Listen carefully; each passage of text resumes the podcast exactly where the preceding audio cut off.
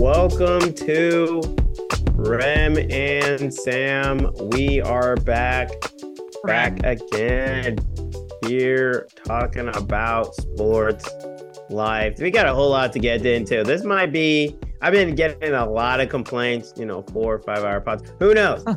this might be the first six hour, you know, just, just cut The out ever- a fourth of your day listening to this, please. First ever Rem and Sam sleepover. There you go. Just, It's an all nighter. Just just turn it on put you to sleep wake up continue listening to the end and you're in.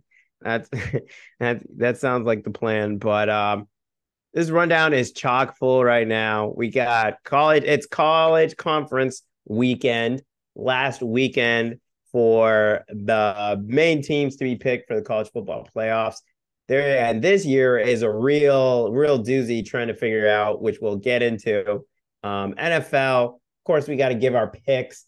Also, you know, taking a look over at Aaron Rodgers. Do we think he's playing or not? We'll get into that. been some And- rumblings. And, and NBA, you know, we we talk. NBA is the number one sport we talk about, so we make a lot of takes. And it's time to look at some of the receipts.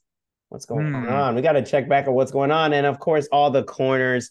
We got plenty of content there. But right now, the number one story is you know we got the game Pac-12 game going on, um, Pac-12 championship game, and you know we'll give our picks and stuff. But we got to talk about the other game that was live that we were recording while it was happening Mhm. last week. Other game that was pretty much the Big Ten Conference Championship, Ohio State Huh. at Michigan in Ann No Arbor. disrespect to the Iowa fans. And um, again, Ohio State, third year in a row, cannot get the job done. Rem, you were watching the game. You know, this is the game of the year, obviously, for you as a Michigan football fan. Just just talk us to I mean, duh, is it just now a thing that like Harbaugh, even when he's not on the field, he still has Ryan Day's number? I mean, the thing, the the issue, and there's been a lot of things that Ohio State has had the upper hand in in the Michigan rivalry, especially this century. I mean, you know, they've dominated us up until the recent run here, but the Ohio State fans are now kind of starting to get a little bit feisty, like you're saying with Ryan Day. And this happens in the game. I mean, this Harbaugh has had his own experience with this early in the rivalry when, again, like Ohio State was dominating. And if you go back and look at those couple of Ohio State wins over Michigan right before Michigan started this win streak, I mean, Ohio State was just killing them. You have the Dwayne Haskins game in there where they put up 60 plus. The next year was another 50 plus point victory. And you know, you were saying last week as well too, while we were watching the game, that you kind of think that Ryan Day is underrated in general. But I mean, you look at the record now; it's been really great against all of these non-top opponents. I think he's fifty-four and seven or something. I mean, it's something Yeah, pretty close to that. 56 that. and 7.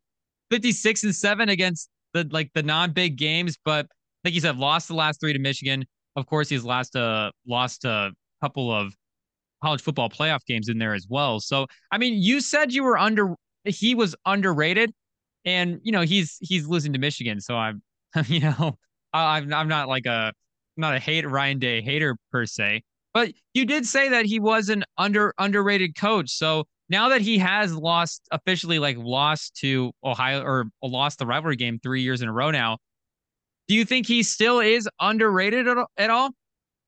Yeah, and I think even more so because it's it's one of the things where you gotta look at the record, the whole body of work. He's uh, has almost 90, almost he's at 88.9% winning percentage. And like you mentioned, seven losses, three of them now to Michigan. Um, one of them was also in the college football national championship.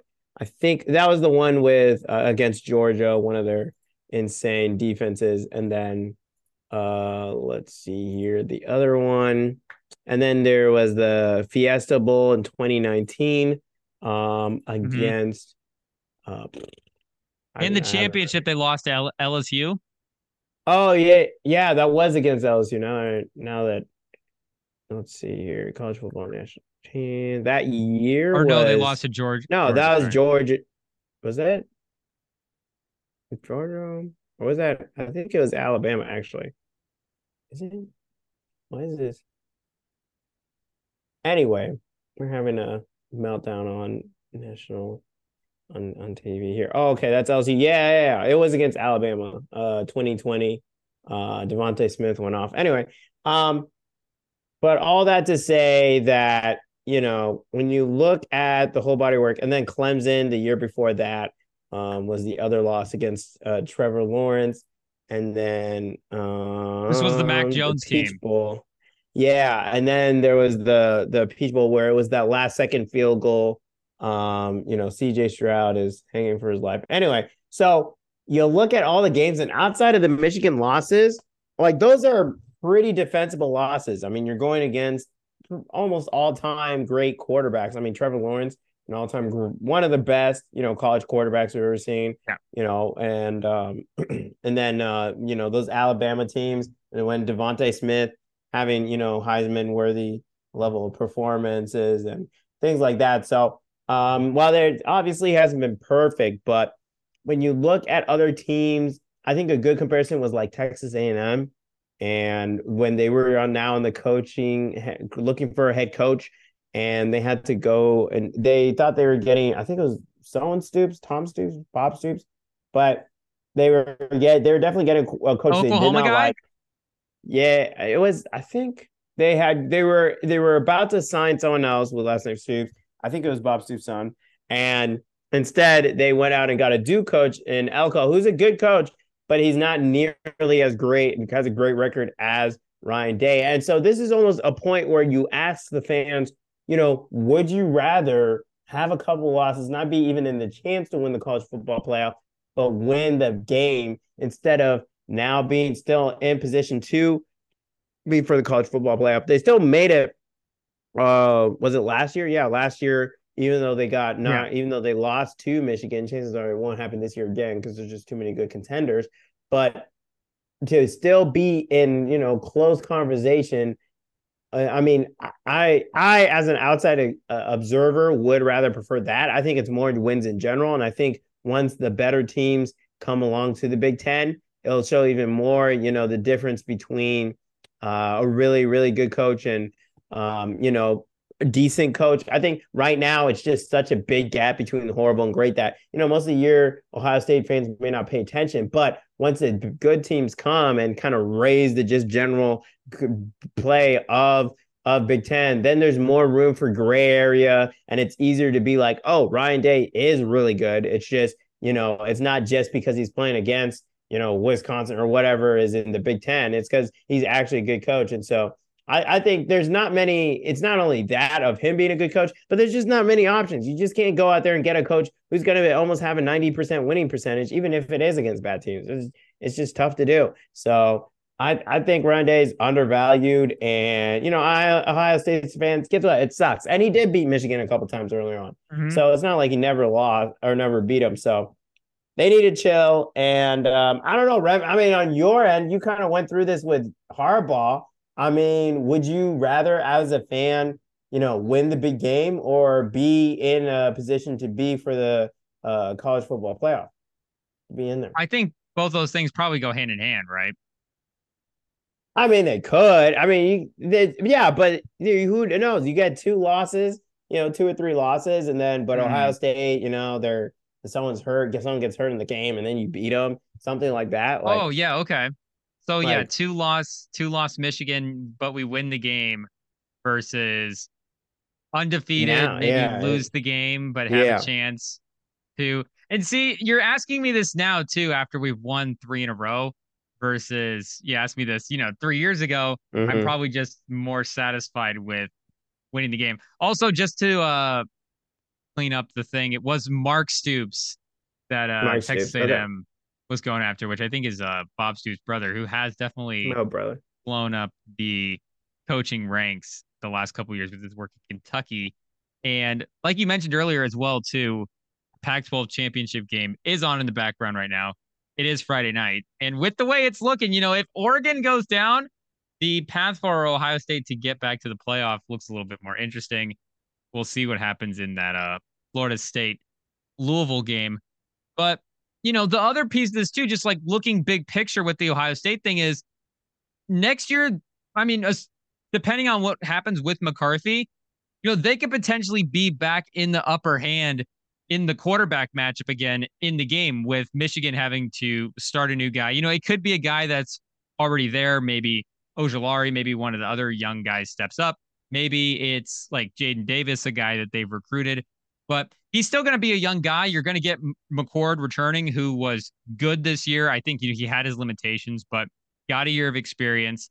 Should assumedly be better next year. So again, like he's been losing to Michigan, so I'm probably going to be a little softer on Ryan Day. But for the Ohio State fans, it's got to be a little bit tougher because, you know, Ryan Day is following Urban Meyer, and Urban Meyer isn't just like obviously a great coach, but I mean, we're talking about all time one of the arguably like maybe the 10 best college coaches ever to do it. And then just modern era too, like this century. Maybe I I know like Kirby Smart's like a young guy still rising up, Dabo Swinney, but as of right now, maybe the second best coach that we've had in. I mean, you know, Saban's won up obviously seven titles this century, but I think Urban Meyer's right behind him with three. So, I mean, just the expectation for Ryan Day as well too to go in and have to like follow the like we're saying the second best head coach ever. But Harbaugh on the other side of the matchup, like you were saying, had some of those issues where, you know, you can definitely have good runs, but you also have to be able to like establish a program as well too. And Ryan Day was definitely having a good run at Ohio State when uh, Urban Meyer first left, and maybe he was you know carrying a little bit of that momentum. But do you still think he's able to like establish a program in the way that he needs to over there. Like you're saying with the other Big Ten teams coming in, like Lincoln Riley at USC, would you rather have like Lincoln Riley or Ryan Day going forward?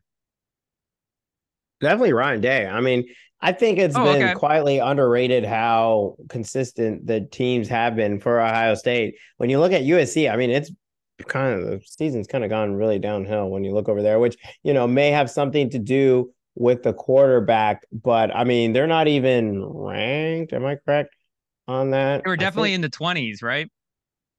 Yeah, let's see where they're at. They're a three loss um, team at this point. And I think I think like yeah. you're saying that's totally fair because these USC teams, I'm maybe they're not as talented as the Ohio State ranked. things, but that's part of it. Yeah, they might they they probably could very well not be.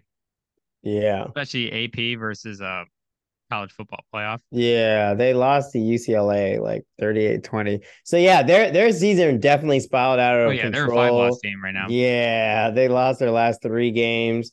Uh, six, four, five of the last four, only beating Cal by one point. So yeah, let's just say their season really went downhill. Um,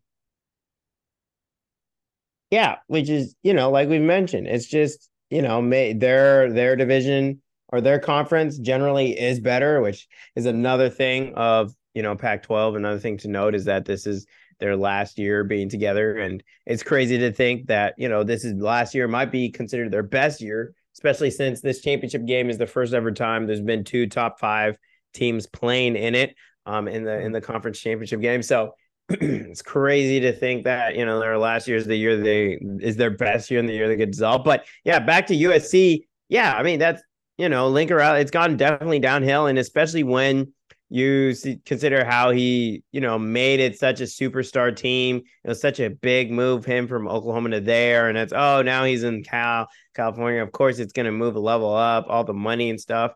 And uh, this is how it's ended up. So, I, and I think that's another great point you bring up that Ryan Day has had to follow Urban Meyer. So he's had all this pressure. And you know, obviously with with the last couple of years, you know, it's kind of it is a bit indefensible, especially when you have Stroud that they've lost to Michigan so consistently. But you know, at least this year he does have an excuse of having a new quarterback. You could see, you could definitely see the difference between McCarthy and McCord.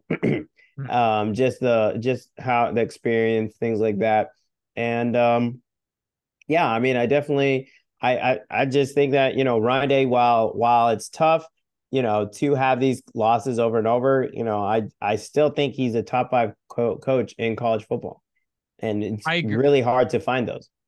Yeah, I agree. I think, and like we're like I was kind of alluding to earlier, like if you're Ohio State, just sit tight. If I could bet the money line for the game next year at this point, I think Ohio State should be favored in that. Like I was saying, with McCord returning, especially you just think the amount of talent as well that Michigan's going to lose to the NFL. Again, I know there's a lot of depth behind this team. Like Michigan's going to be a competitive team in the Big Ten next year. I'm not saying they're not going to be. Harbaugh, assumedly, mm-hmm.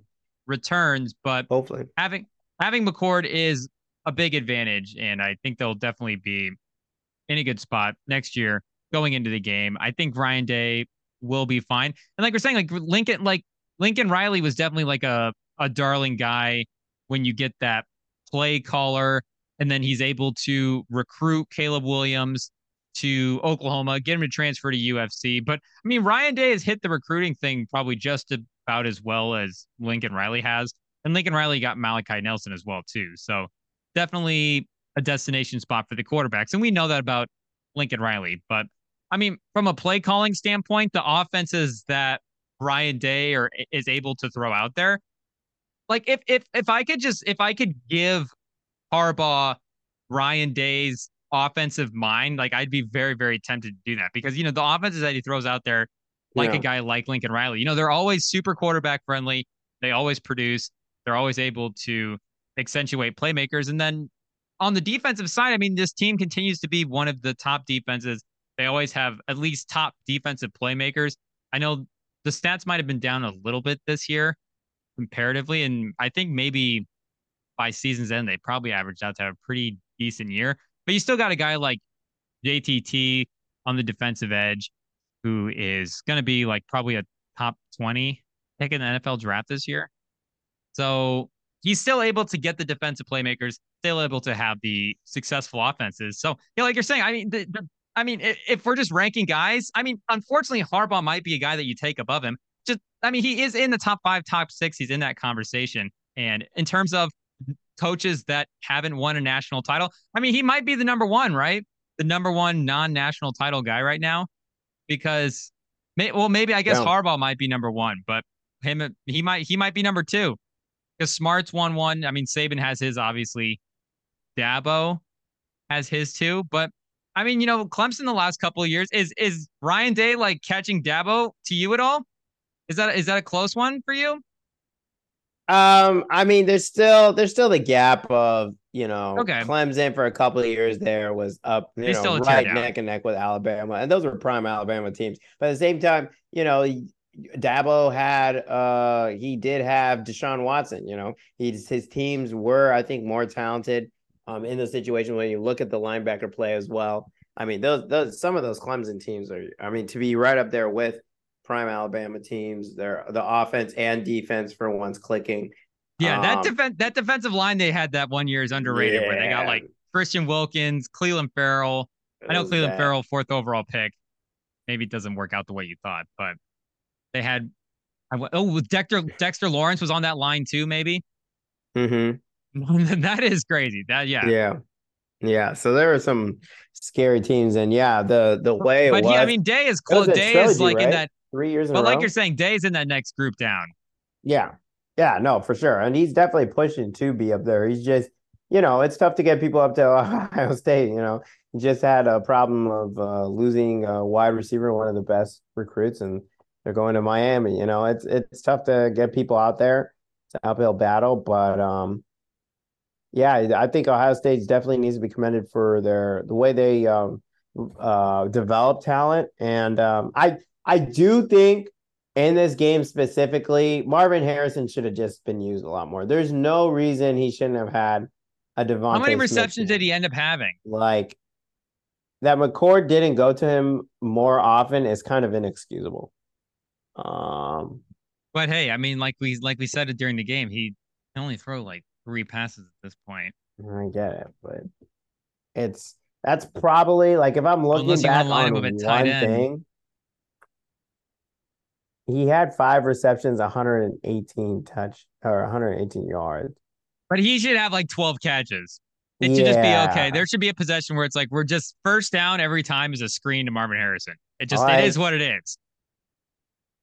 I mean, especially when you're down big, like I don't, I don't know. And it's not like, and I did think some calls went against Ohio State. Like it's not like it was all, you know, that's fair. all. Yeah, it wasn't a great day for them. Um, it was close. They were driving at the end. You know, he gets Yeah. pressured, throws a pick. Like they were in a position to win. yeah, So they did. They did, in a sense, do obviously not everything right, but they did most of the stuff that they needed to to get themselves in a position. I, you know, they're playing from behind a lot. They're losing for most of the game, but they're still there. yeah. Wouldn't have been shocking, obviously, if they had won either.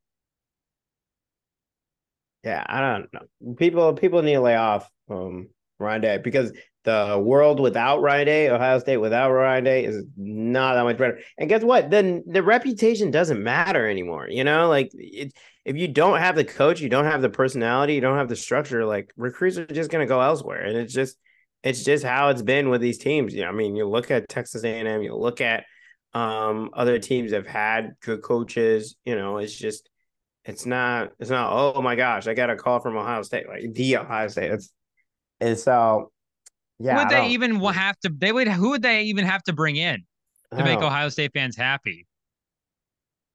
nick Deion? saban like i don't even know oh deion oh my gosh not after that season he had Jeez. Mm, what did they how many one. wins did they ended up with four. let's see here they they were 12th in the pac 12 they were worse nope yeah four and eight They were. one the, and eight they were in the, the worst team. conference they finished with a six game losing streak It's tough. Worst team in the worst team in the Pac-12 is tough for a guy Deion. That's a yikes. That's a yikes. A lot. There were some close games in here too. That Colorado one. Yeah, they they didn't win a game since that Colorado Colorado State rivalry game back in September. Colorado State was their last win. Yeah. No way. The the Let's see. Oh, they beat Arizona State. They beat the Sun Devil. okay okay. but that was by three. yeah, that's about it. So the beginning of October. So from October to the end of November, they Their yeah, last two- moral victory. two months. They they completed the no win November challenge, which Hmm. thankfully not the only team to. Um, we'll get into that later, but Rem. So we've had these last couple of games. You know, obviously the Pac-12 championship is going on right now, but you know, not taking that into account. How many? Let's see. How many teams are still in? I'm going to start at the top. We're going to go down, and you tell me if you think they're in or not in terms of having a chance to still be in the college football playoff. You still think there's some shot on heaven or earth they might make it because this list is not even going to go like eight deep. I believe. I don't think it's. I don't, I don't know. Okay, Hmm. so obviously Georgia. You know, Georgia has a chance. Obviously, I think one. Georgia's a lock. lock. I Am I starting it with the hot take? I think they're a Oh. lock. I don't. I think no matter what happens in the pack or in the SEC championship, they're getting in the college football playoff. They're the reigning national champ. They've been Okay. statistically, you know, top ten offense, top ten defense. And They're if, if they lose again, their only loss would be to a top ten Alabama team in the championship game. The resume would still stack up as one of the best resumes in the country. So, I mean, it, are they not? Are they maybe not the number one team if they lose? Maybe, but I think uh, I think they're a lock. Yeah, no, I do. I do think they're a lock too. Um, it's just what team is getting knocked out at that point because you're you're putting in. You know, do you leave out of Florida State? Would you put two SEC teams over Florida State? Because Yeah, I Michigan's still I still haven't in- changed my mind. I still haven't changed my mind on that. I think of if if if I don't know if I'm skipping ahead in the list, but yeah, I think if Alabama wins, they're in. And Yeah, again, I think Georgia is a lock. So two SEC so is the very possible. Pac-12, yeah, and then the Pac-12 champions getting in, and then you guys are obviously getting in. So you just you leave a, and that's the question: is the is the is the uh, college football playoff committee has the potential to make cla- college football playoff history if they leave out Florida State and they if Florida State wins their conference championship because it would be the first ever Power Five conference cha- undefeated conference champion to be outside the top four, which is kind of crazy when you say it out loud. I mean, someone literally ran a table and the conference, and they're they're not in the college football playoff. That's that's a that's a crazy thought to think about. So, um, I mean, maybe they're. I would say they're five. I know that's that's no yeah. consolation to the Florida State fans, but I mean, is that is that five? five? Unfortunately, unfortunately, the overall resume of top ten wins, like Alabama would have yeah. beaten Georgia at that point. Georgia would have beaten Ole Miss. Missouri's a good team. Tennessee's a top twenty-five team. And the Florida State resume is strong, but this just an un this just an unusual year. There's a lot of strong teams, and this is why, you know, I think they were trying to make the move to the 12 team. It at least allows you security to get all of your conference championship champions in, which I think is a, a big reason to make the move. But it's it's it's a, it's just a strong season, and I think the I don't know if the Florida State quarterback injury thing is just lingering in the back of everybody's mind, but I guess well, uh, Tate would... Rodemaker might not even play tomorrow, so there's that too.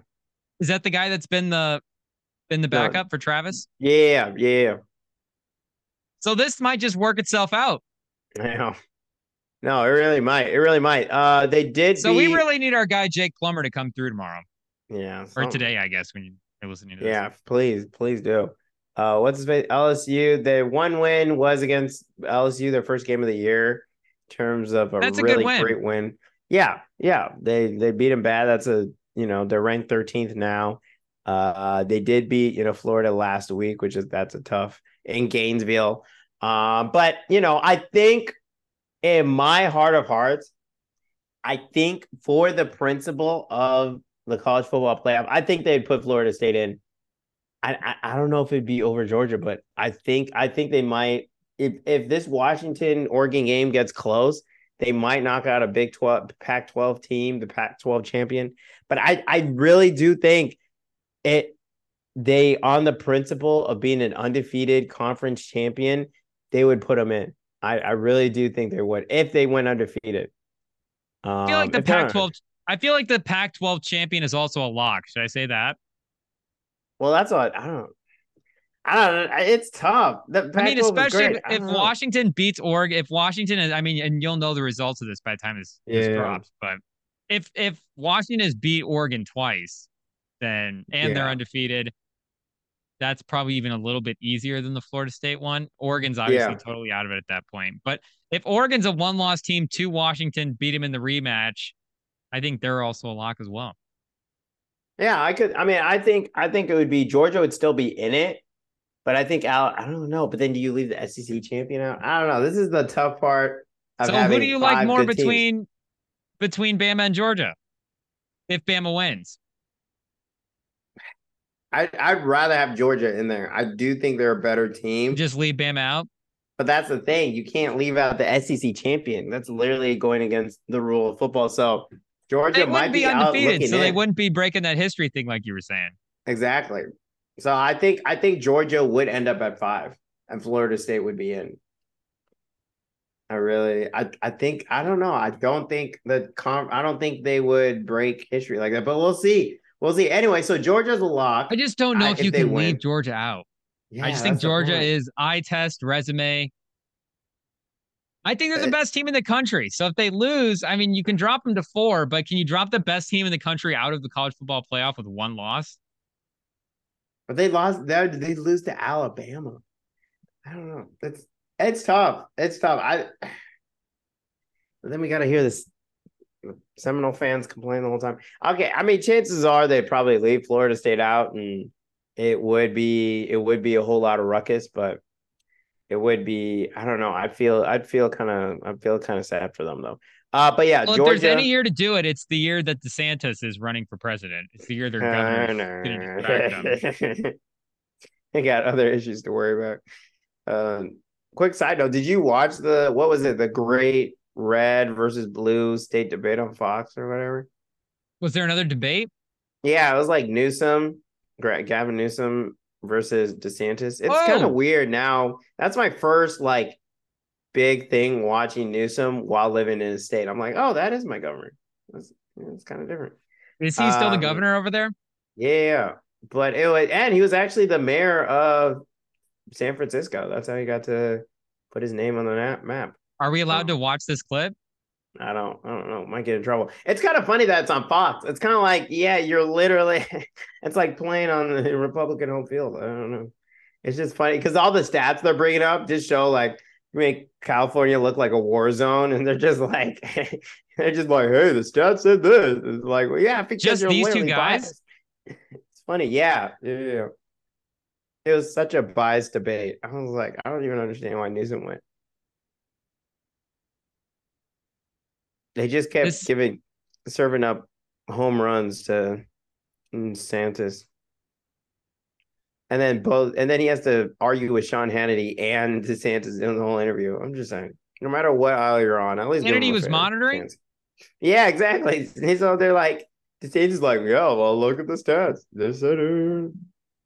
It. Yeah, this is a full court shot from our guy Newsom. But hey, Yeah. sometimes you got to take them when you're playing for. Some, sometimes you, sometimes the clock is at like point four, and you've got no choice.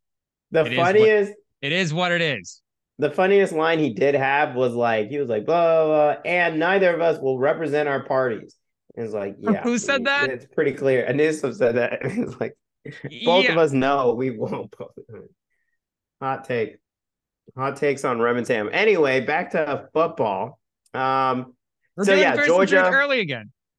Rem, you have convinced me. I do think, yeah. Now that you explain it, I do think Georgia will probably take that fourth spot, even if they lose to Alabama and Florida State will be knocked out. I guess. But so Georgia's a lock. Michigan, can we just lock it in now? Oh, I think they're a lot because I just think there's. I mean, the thing is, literally everybody thinks they're gonna win, so there is that. But I there's just there's no way they lose this game to Iowa. you, you said you were a little scared. well, like I said, I'm a little scared because everybody is. I'm scared because Oh I'm my so confident that we're gonna win. It's That's what scares me. It's the mm, Big Ten I- championship, and I've almost never been more confident that we're gonna win a game. Iowa's offense is ranked the worst in the nation in yards per play. The next closest is Kent State, and they have 25 more yards per game.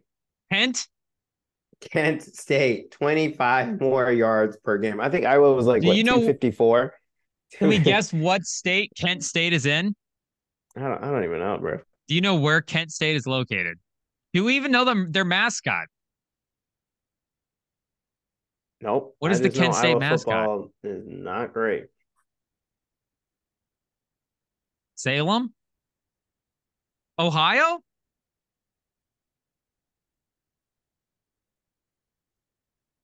Golden Have you- Flashes? Have you seen the stats for? Are you are you are you sneaky thinking of betting on any of the Iowa Iowa bets? You know, six and a half points.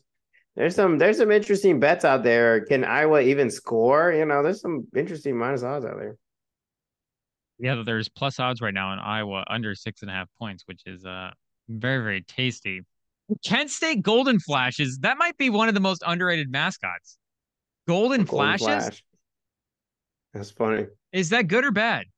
I don't know. I, um, It's like a bird. oh, interesting. Is the Golden Flash an actual bird? It is. I feel No, like the not. Hawkeyes are just going to be seeing flashes of gold or more m- flashes of maze this weekend. Running Corum is a gold flash. They're just kind of. What what is your prediction on the score? You got a you got a score prediction? it's going to be the Iowa defense is good. And the, the thing Mm. of the best thing, the best thing about the Big Ten championship game against Iowa, and the I've the Iowa fans know that I believe this is the it's a neutral site game. If this game was in. Kinnick, if this game was in like Iowa City, prime time, late at night, that- super scary. The Iowa City home home crowd always pulls up. Michigan has bad history of going in there and losing, but neutral site, Big Ten championship, Michigan. I mean, you could just you could also see the reaction from the team after the Ohio State game as well to the I mean, just the mission that you can tell these guys are on. McCarthy, the just I don't want to say how calm he was after the game. I mean, you know, he's obviously beaten this team three times. Every time he's been there, I know McNamara was the starter the first year, but all three years Yeah. he's been there, they've won the game. Like the, the, I mean, they're trying to get back into the playoff. get redemption for that TCU loss. They're trying to win the national championship. So Iowa, they're they're hope, hopefully they they uh they see the big picture here and try not to let Iowa stop them. So for score, I'm gonna go. I think they get. I want to say they get into the 30s in this one. Mm. I know mm. the the thing is Harbaugh is back too, so I think mm. the last mm. couple of weeks there's been some conservativeness with mm-hmm. play calling, and I mean they're always Harbaugh. been they've always been bit run heavy, but I think they're they might open it up a little bit more. I'm gonna go 33 for Michigan, three for Iowa. Wow. Okay. The Iowa so far, three through three. Iowa so far has scored zero points against ranked teams, and yes, it was only one game, 31-0 against Penn State. So I did know. actually because I was looking at I was looking to bet that under six and a half. So I was looking at their their game logs the last since that game, and they have gotten to double digits every game since then. And the two games after that, 26, 20. I mean, it's been, you know, 15, 12, 12, and it's been scores like that. But the Michigan defense is obviously to definitely the best defense they've faced since that Penn State defense. But I mean, maybe the thing is there's always the end of the game. So late drive, they don't really need the playoff positioning as well, too. I mean, the shutout feels aggressive. oh no, they're definitely they're definitely they're definitely getting shut out. The second team, the second best oh. team in the division that they played against, the Northwestern Wildcats, they only beat by three points. And uh, it was literally a last second field goal. Like they they oh, it was no. zeros after and the they beat Nebraska half. too last second. Yeah. Like this And is... they beat Illinois in the last minute. So what's the score? Are they they're they're gonna shut them out? It's gonna be like 45 0. I don't know. 45 45. 3. I think it's 40s. This, this Iowa team, like, thank God I'm not in Iowa City anymore. This might be the worst 10 and 2 Power 5 team of all time. And, you know, we might need no IT Cooper to pull up some stuff, but I think Iowa people, Iowa fans got to admit too, like, having not only the, just the close wins they've had time and time again against horrible teams I mean, they only beat Illinois by two points. You know, Minnesota beat them. Like, this is, uh, it is, and you know, with McNamara out, it's Deacon Hill. It's been ugly. It's been gross. Um, and it looks like Washington is kind of running away with this game.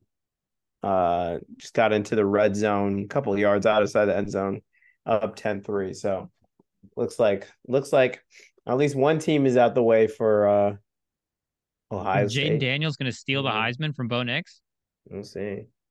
We'll see. But anyway, uh, what's their face? So yeah, Iowa. It's sorry, Iowa, but it is ugly, and it's gonna be an ugly game. They're gonna. I, Michigan for sure is gonna score over forty points, and Iowa is not gonna score more than a field goal. They love to punt. They love to punt. Tory Taylor. At three, I, I'm going to put Washington a lock. We think we have the hindsight, foresight. I don't know. We're seeing, we can see it's 17 3 right now. It's unfolding as as we're talking. Yeah, it's kind of falling apart for Oregon here. Um, Washington fans are going crazy right now. I don't know. I mean, it's it's tough. Offense, I guess, is winning games. But anyway, I think I think Washington, whatever is gonna probably is probably gonna win this game, and yeah, I think they're a lock at three. Yeah, Washington's in. I think Georgia Georgia beats Bama too. I know we're talking hypothetically yeah. Bama wins, but I also do think Georgia is going to ultimately win the game. I think it's going to be really close. I think it's going to be a good mm. game. I think Milroe's playing really well lately, and I think he could perform well in this game too. But I do mm. think Carson Beck in that Georgia team is. I think they're going to get it done. So, one, two, three. We have our three teams. Yeah, and then are at, we gonna at, are we gonna know the college football playoff teams by the time by next week? They're gonna announce it after. Well, we could probably figure it out too. Like, well, no, I'm just saying, is they don't delay the announcement, do they? They announce I it. I don't think so. The Tuesday after. Yeah. Okay, so we actually can make official predictions then. Yeah, yeah, yeah just double checking. Yes, sir. Um, I was making um, sure we were cleared. We are so Georgia, Georgia, to go. Michigan, Washington. Do I say Ohio State? Wow.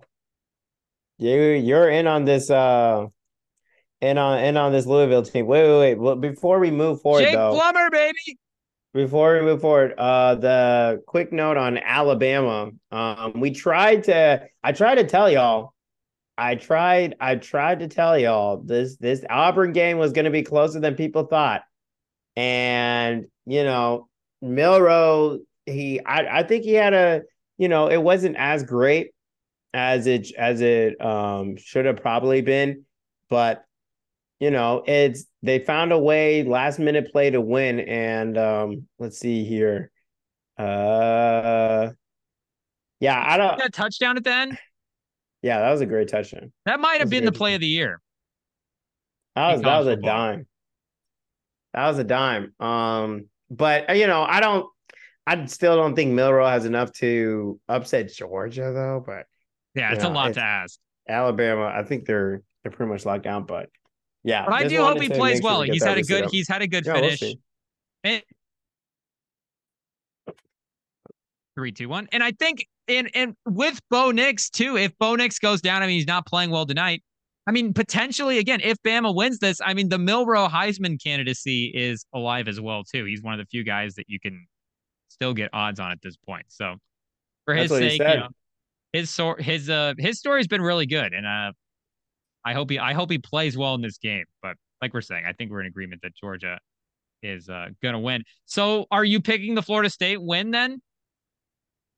I I don't know. If they're on their third stringer, I think I think Louisville might actually beat them. And and then I think at that point, I mean, you have the conversation Ohio State versus Texas, you know, where I that's the thing. Because with Ohio I feel like Texas, is out.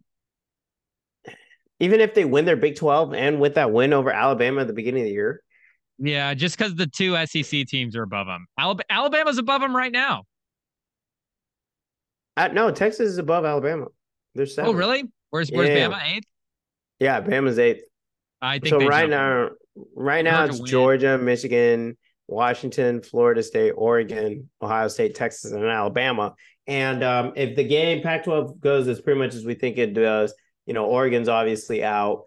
If you know Florida State's on the third string, you know, with Rodemaker hurt, um, and they're they're it's probably going to get shaky. Louisville's a tough out. You know, yes, they did lose last week, but that's not an easy team to beat. So Florida State has a high chance of being out. So that leaves Ohio State and Texas, and we're pretty sure Alabama's going to get knocked out by Georgia. So then it, it's a question, you know, does that Alabama win at the beginning of the year? You know, how much how much do we put in that over Ohio State's body of work? But it's a body of work against who though? So I don't. I think Texas winning the Big Twelve championship, it might it might just be enough to put them over Ohio State and put them in that fourth spot if Florida State loses. They win it convincingly too. Yeah, it's Do they need to blow them out? they they need to have a great game. Yeah, they need it. They can't. I mean, Quinn Ewers talking me into to- it if they blow it out. Because I mean, oh, who did Ohio State play this year? Like they played Well, Notre there's a Dame. there's a Penn State but- win, there's a Notre Dame win. Let's see here, but nothing quite like Alabama. But does And was Texas have a second win? Right. Yeah. Well, that's the, what the Big Twelve championship's for, I guess. So that would be the second win. Yeah. Do they have a third win then? Yeah, not really. Let's see. The Big Twelve kind of This is our audition tape for the So- committee right here. ate itself alive. Let's see here. Yeah. So Because they lost the Oklahoma game, unfortunately. Kansas State was ranked when they played them, It's the one loss. and Kansas was ranked when they played them. Mm-hmm. Forty Kansas is a good team. We take Shout stock out. in a Kansas win. Shout out. Yeah, that was in Tuscaloosa. So that win over Alabama. in Bama. That's crazy. And yes, Alabama's a different team now, but you know, a two loss Alabama isn't getting in. So I I think, you know, I do think Texas deserves to be in there because I do think looking at you, Michigan, preseason football games have to matter. I think you gotta you gotta schedule tough, and you gotta reward a team for scheduling tough and winning them. So Oklahoma State has some good wins on the year too. They beat Oklahoma, they beat Kansas, but their two lo- their two their three losses this year have been to South Alabama, Iowa State, oh, and UCF. Gosh. Tough not, run for our, for our Cowboys. Not South Alabama. So is this even a quality win for Texas? If South Alabama can do it, you really just want to beat Ohio State again? Or? running back. I love running game, baby. Oh gosh. No, I I think I think Texas deserves to be in there. If, they, if Texas uh, says they're starting Arch Manning, then I'm all in. Uh, no, Arch we'll Manning college football playoff. Wait, did you no, make a pick in the Louisville game? You didn't make a pick. Yeah, I think I think uh, I mean if if Rodemaker is not playing, okay, I'll, you're I'll picking Louisville? Louisville? I agree. I'll pick yeah. Louisville. And did you pick it officially make your fourth fourth playoff pick then? You picked Yeah, Texas. so Georgia, Michigan, Washington, and Texas. Georgia, Michigan, Washington, Texas. Yeah. Ooh, Texas in the college football playoff for the first time. That'd with nice. Michigan in the college football. So Georgia, Texas, Washington. Michigan, Michigan. Washington is going to be a great game. That's a scary game. That offense is a scary, scary game for our team. That's a fun yeah, college football Oregon, playoff. I think it oh. talked me into it. Oregon just punted it again, down 17-3. They just got shut out again. It's it's definitely looking like Washington is rolling to a. We're gonna be playing. You're right. We're gonna be playing Washington. Uh, yeah. Holy cow! Michael Penix is a lot better than anybody we've played in the Big Ten. I'll tell you. just a little bit. Ah. I'm getting nervous. It's crazy. It's crazy how bad Iowa is. You just you know you just start planning for Washington. Like, no, that's true. I, I forgot we have a game tomorrow. Focus. anyway, um, any other uh high high hypotheticals you wanted to go through, or Iowa uh, Georgia? Texas? What does that mean? Georgia Texas would be a fun game too, hypothetically as well. Yeah, that'd be a that'd be a good matchup. Quinn Ewers, Carson Beck. Yeah, yeah. I feel like that Oregon might be our best. Be that might be our best top to bottom college football playoff we've had. I'd have to go back and look at the years, but and I know TCU. I know TCU did get the win last year, but that was an upset win. Yeah, the Georgia championship game. I mean, proved the gap in yeah. those teams. But I mean, you know, like Cincinnati has snuck in before. oh my gosh. There's been a couple of like weaker conference champions that, like you're saying, like they haven't left out an undefeated regular season comp- conference champion. They've set that precedent. But I mean, the, the resumes have stacked up where like we're like we're kind of I mean the arguments have deep for a lot of these teams. Like I mean, all these teams are going to earn their spots, and the games are going to be competitive. And I mean, Texas, Georgia. If Georgia gets upset, if Michigan gets like, if chaos happens this year in the college football playoff, I wouldn't be shocked. Yeah, Quinn Ewers. I mean, he took down Alabama. Could take down another SEC giant in Tuscaloosa. Yeah, that's. I mean, that's that's crazy. Um, no, I'm excited. I'm excited for for this weekend, for next weekend, just to see. Yeah, I'm really. I'm the game. I'm probably most excited for is the ACC championship because if Florida State wins, it's just gonna get so much so much a bigger headache for the playoff committee. But I think the committee might take into account that they're on their third string, which then you're like you're knocking them out because they just they did what they were supposed to do and won every beat every team in front of them. I don't know. Now we're getting now the we're going back headache, down the rebel. The biggest headache for the committee would be Bama, right? Because if, if Georgia wins, Georgia, yeah. If Georgia wins, if Florida State wins, then I mean Florida State just takes the Texas spot, right? We just both put Florida State in over Texas. Georgia yeah, undefeated, Florida State, Florida State yeah. undefeated. Yeah. And I'm not gonna lie, I kind of do now that we're t- now that we've talked it out. I kind of would rather see that Texas Texas game. Yeah, honestly, be a little more interesting. No, for sure. I mean, whoever's whoever's back there for Florida State's gonna get eaten alive over Quinn Ewers. So it's yeah. We'll see. We'll see. Also, will be. I'm very interested if man, Washington could go up 24-3 here if they score. Another Teddy. Anyway, I feel like we've broken down this enough, but we've given so real quick to the people, Rem. Who is your top four college football playoff for this football season? Georgia, Michigan, four. Georgia, Michigan, Washington, Texas. Okay. You yeah. talked me into it. We're we're exactly the same. Georgia, Michigan, Washington, Texas. Um, and the Washington part is definitely working out. This offense is cooking right now. But I, um, but I mean, I'm saying that obviously we're watching the Pac-12 champion. I'm not gonna lie. If you would have asked me this morning before the game, I probably would have said Oregon. Mm, I would have picked Oregon. Interesting. Yeah, I definitely. I think I might have leaned Oregon too. I thought their defense was going to be better than this, but and I guess the last one wasn't a fluke. Um, mm. moving on to NFL, something that we're wondering if it is a fluke. Aaron Rodgers back out in practice. I think they said 73 days, 79 days since he last had since he had his injury, and now he's out there making throws. Rem, how much, you know, we don't even need to get that deep into it, but how much percent chance do you think this is of him actually playing? Because isn't there a 0.4 chance of the Jets making the playoffs? They're still in it, right? They might still be in it, but I'm looking at the standings right now, and unfortunately, I just don't think he's going to have the opportunity because they're they're second to last in the AFC. They're they're they're four and seven on the year, fifteenth behind the Titans. The Chargers are at thirteenth. So it's a long road back. I mean, the, the whole Tim Boyle Zach Wilson drama. But honestly, like, I don't know. I think if they were in the mix, I do think he would play. Mm. I don't know. I don't know hmm. what he's doing. I don't know what's been going on, but I mean, eh, he's not just talking.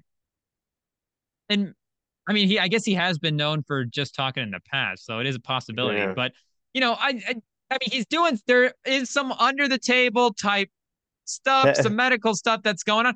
Again, Rodgers Something. been known to do some stuff medically. I'm not even criticizing what he's doing. I'm just saying I do think that from a health standpoint, if the Jets were in a position where they needed him, I do think he would give it a shot. But I mean, maybe he's just talking because he there is no actual chance. Is is he just talking because he doesn't know because he knows that they're not actually going to need him? Because I he just think, sees the record at this point. And he's like, well, I can say that I'm going to play, but by the time I'm, I can just say exactly. like week 15, oh, I'm ready. But maybe is is that just what he's doing?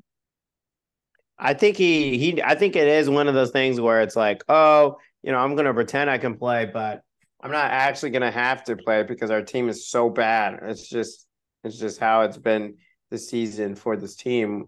And you know, looking at Tim Boyle out there, I don't know. Maybe I'd take Rodgers on one leg still um, mm. over Boyle, but I it's it, it is interesting in terms of a test case of how soon you can return from an injury with modern technology. And, and at his age. Yeah, and it's crazy to see him out there. I mean, they, you know, they are four and seven. There's there's no way they're the second worst. Are they tied for the second worst? Oh yeah, so there's because there's a couple teams at four and seven. So yeah, Titans, um, Chargers. Yeah, and I think they're back again, if I'm right, because there's a five and seven team. Yeah, I think they're Raiders. Yeah, so they are back again, um, or they they had their bye. So who knows? I mean, you know, it's still it's a, it's part of the season where there's still an outside shot of literally anything happening. The NFC South is so bad that if the Panthers win out, the Bucs I think be one or two teams and then lose the rest of the season, and the Falcons and State lose every single game. There's a world a reality, craziest reality ever, where the Panthers could host a playoff game. was that was that a post? Yeah. Did I see that post? Yeah. I mean, you just look at the standings, like they it's still what six, seven games left. They there's a world where the Panthers could host a playoff game because this has to be the last week that that's possible, right? If they yeah, lose this yeah, week, they have to be out. Okay, okay. Well, I was just saying they're one win if they lose and the Falcons and Saints both lose, though, I think they're still in it. Like they're still in the mix. That's insane. the Falcons lead the division at five and six. It's literally losing. They're below five hundred. The it's it's wild. Um, They're But- still there. They have one win. Five and six still seems like a long climb from Yeah. one and whatever they are. one in ten, yeah. One and ten. Yeah. Um, but yeah, which one led me to one to lead me to, you know, how bad is it down bad for the Panthers, you know, and Bryce Young? Do we is there I mean, so the Panthers decide to fire their head coach. They don't even have their first round pick. I think they might have fired some other coaches too. And you know, when you see how Bryce Young has played this past year, I don't know. There's been some haters coming out saying they kind of saw this coming.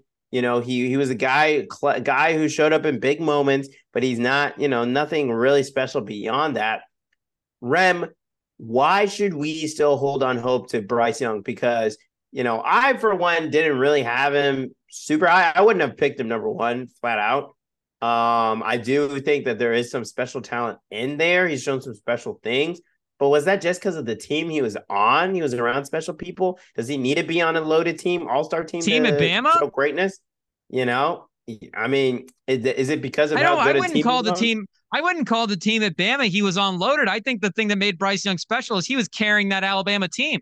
Bryce Young, time and time at the end of these these games, was putting together these game winning drives, was being clutch. I mean, it was that clutchness and that presence and all that, you know, the the, the pedigree stuff that we talk ourselves into. That is what got him picked number one. Problem is, he's just physically like a smaller guy, and. I I do agree with you that.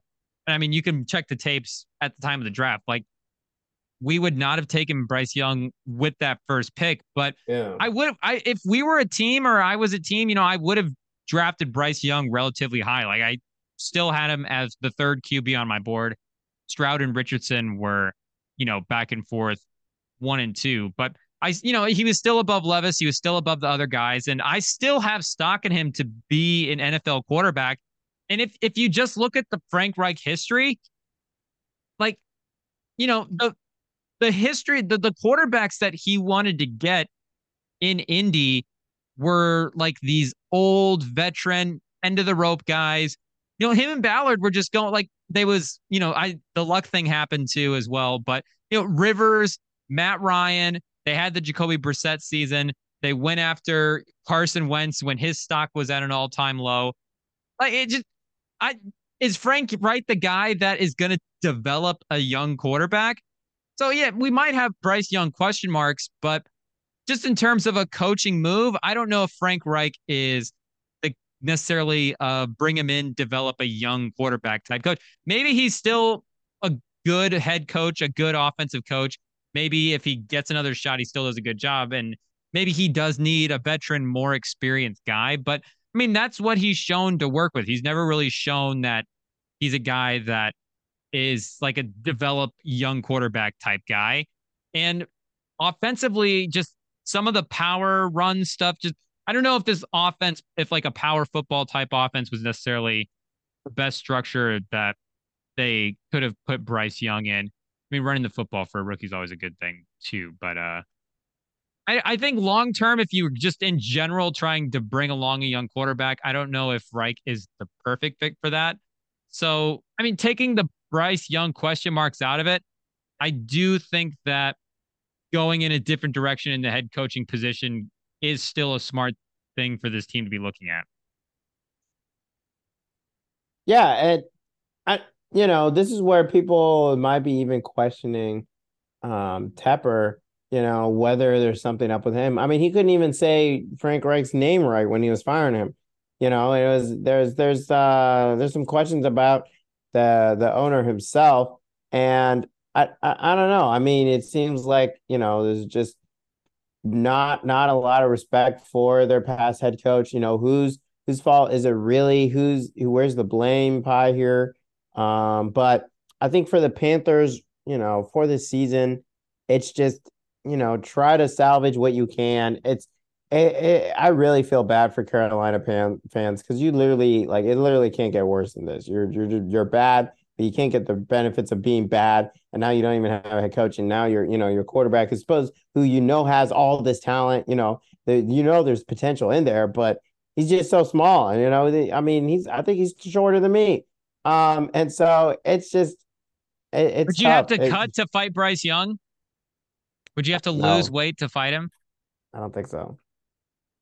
Let's check. What's Bryce Young's height and weight? And I had forgot too, going back and looking at the Frank Reich history that he had. So he actually started in Indianapolis in 06. So worked with worked, I guess, in a sense, with Peyton Manning in Indianapolis, and then in San Diego, it to was there up until 2013 when he went to San Diego to coach Philip Rivers as well. So he'd worked with him in San Diego.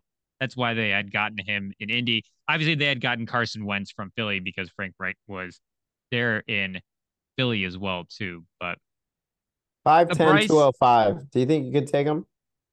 205, Yeah. it's a little thicker than I thought. I get is that that from the combine? I remember he did bulk up during the combine. I don't think he plays at Yeah. 205, Exactly. but he could get to 205 if he wanted to. Bryce Young Yeah. could fight light heavyweight. I don't.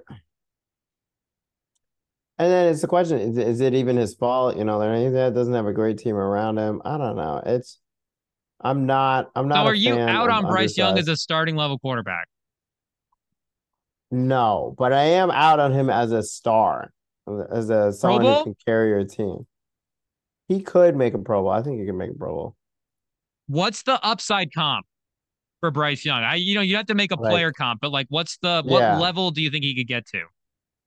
I think he Could he beat Brock Purdy? Yes, yes. I don't think it's that bad. I think Oh, so he could be Brock Purdy. he could. I think he could be like a Justin Herbert kind of level. Oh, You know, I think that's his upside. You know, in terms of being able to be aggressive, launch the ball. You know, make some plays.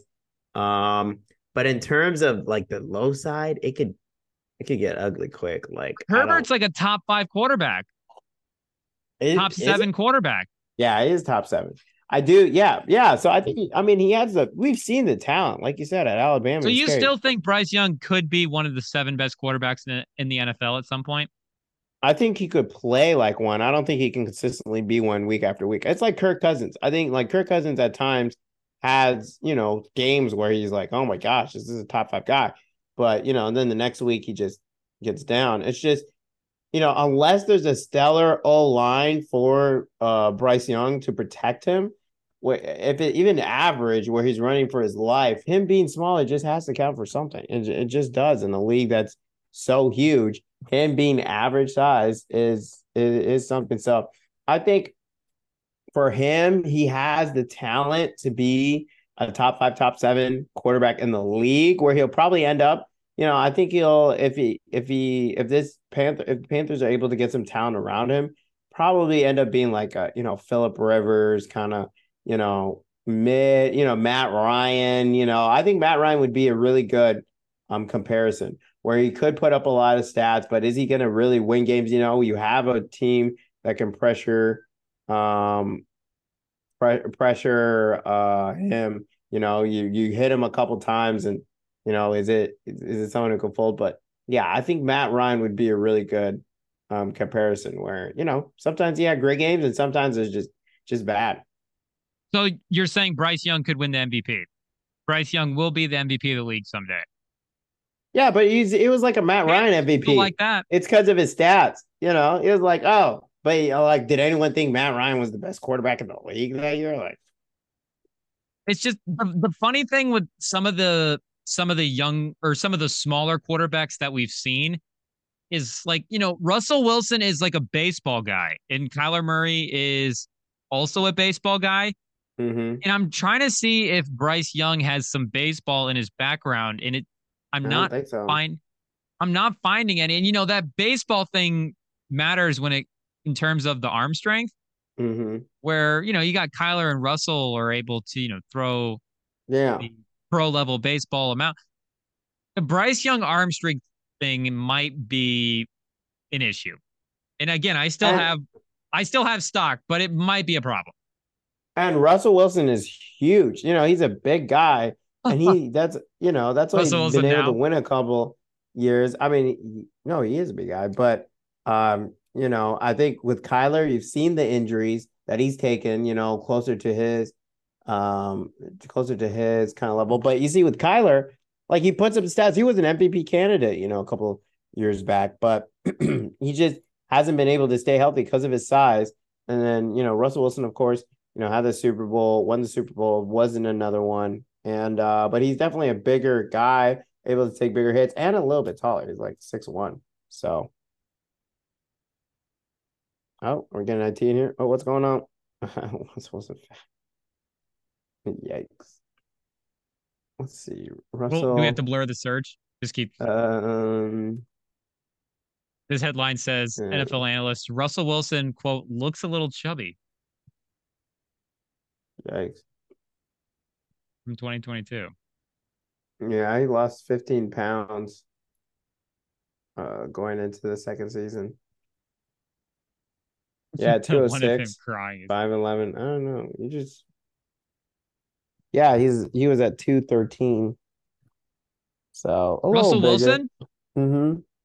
Wait, Russell Wilson is he's at 213 now or he was? I think I think it is supposed to be. So Russell Wilson right now is supposed to be like less than 10 pounds heavier than Bryce Young. There what?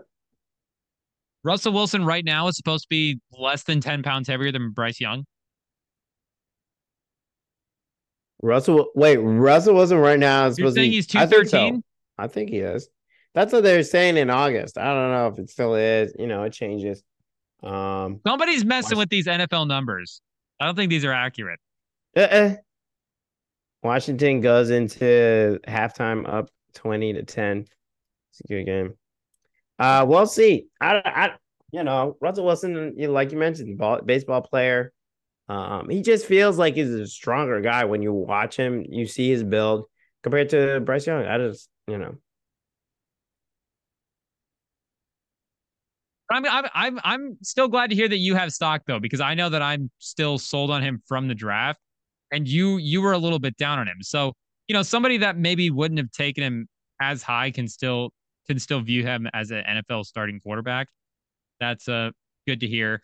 You know they'll get some they'll get some offensive line pieces in the future, hopefully, and they still they still have some talented pieces there on defense. So I do think it's still a good situation for Bryce Young to be in overall.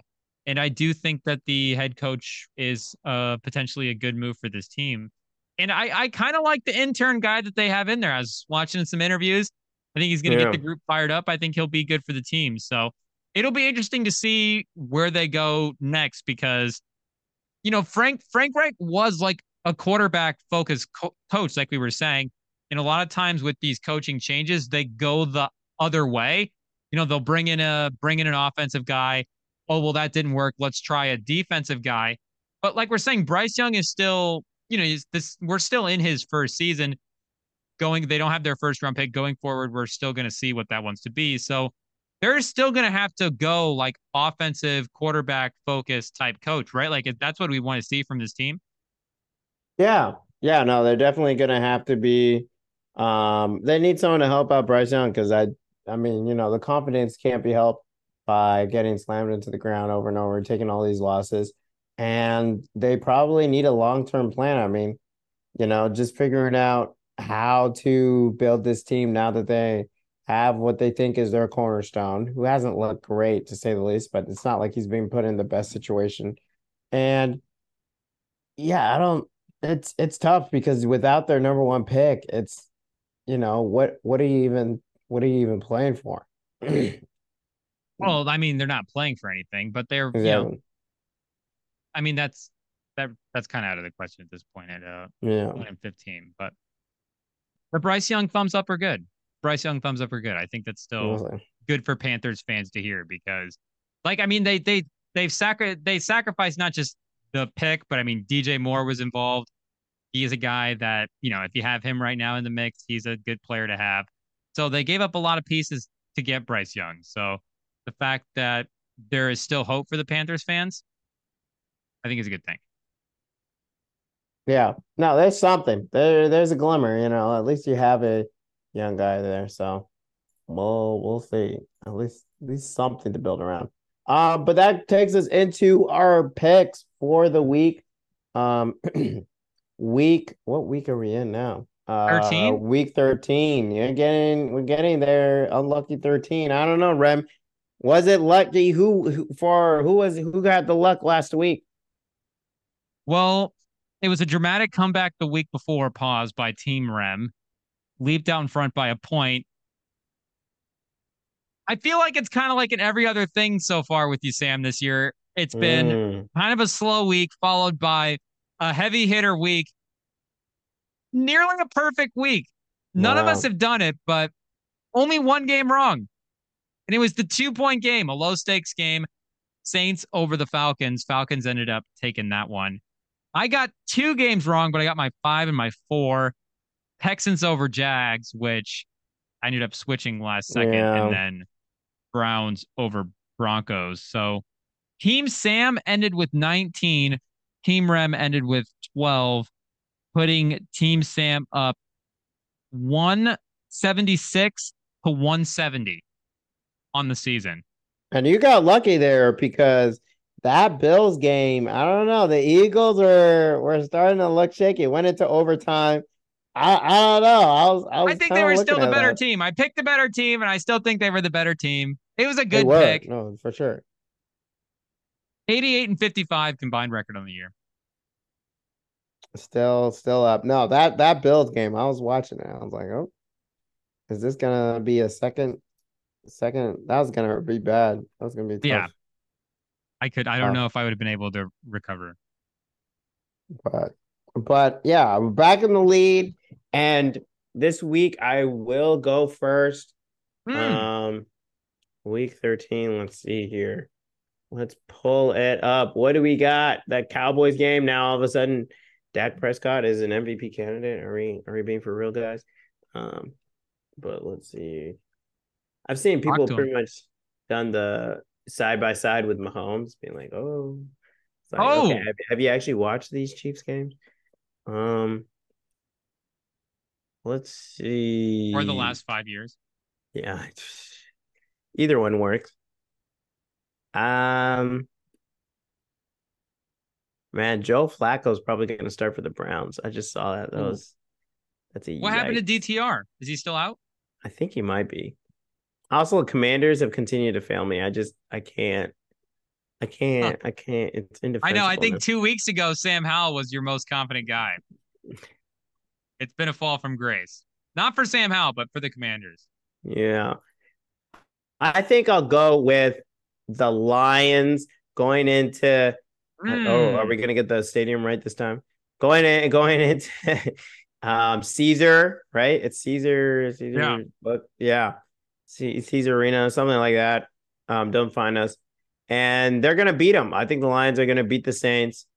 Um, and I, you know, the Lions as of late, you know, they did lose. Uh, um, had that like we've talked about that Thanksgiving loss and I think they're looking for revenge. They're still a good team, and um, I've had a solid season, and I think this will be another solid win on the road. You know, people are doubting them. Um, yeah, and but you know, obviously, it's still an interesting game because the Saints are still five and six. And revenge on the Saints for ruining your perfect week as well last week. Yeah, get them off the board first. I think it's only fair, and I think uh, I think you're right. Olave in fantasy this week against the Lions secondary. There's some interesting stuff, but overall, the Lions, I think, get the win. We can uh blitz through some of these picks because we have a stack NBA section. For my next pick, or I guess for my first pick, do I go back to it? Oh my do gosh. again. How you gonna do it for real? It worked for me last week and they're at home again this week in another primetime matchup. I think I'm going to take the Eagles over the Niners. Shout mm. out to my guy Randy. Mm. I'm sorry, Randy. Taking your team, taking uh, taking the Eagles against your team. Wow. Bay Area is shaking their head. This is probably going to be the most talent clashing in a game this season because I mean the team, both teams, I think both teams are pretty much healthy, and I'm really excited to see this game. I mean, this is, I mean, it's it's going to be a great game, and I am kind of surprised it didn't get it wasn't another Chiefs flexed out of there. because the Chiefs got mm. flexed out of the Pats one. Um, I don't think but, Fox was letting this one go. Yeah, yeah. This is this is going to be a big big game. Um, is this the and, biggest game of the season? You know, I know we had the Super Bowl rematch last week. Yeah. even in like where the Chiefs were at going into that game last last week with the receivers, with some of the stuff and the complications with your offense, like mm-hmm. with you guys, like we kind of understand where you were at going into that game, and I think the game kind of played out perfectly. Like, well, Mahomes was good for a large portion of the game. The receivers have been the issue, and they, you know, were the issue again in that game as well. But I mean, this this Niners Eagles game, like you're saying, the teams are healthy, the teams are even, and that NFC championship game, like as much as the Eagles, you know, ultimately end up winning that game, they won it big 31 to 7 as well, too. Like Brock Purdy obviously got hurt. McCaffrey was limping around by the end of that game. The Niners were banged up. So I just, you know, big picture NFL, this game feels like it kind of it kind of weighs the most, right? Like this feels like our most important game. No, for sure.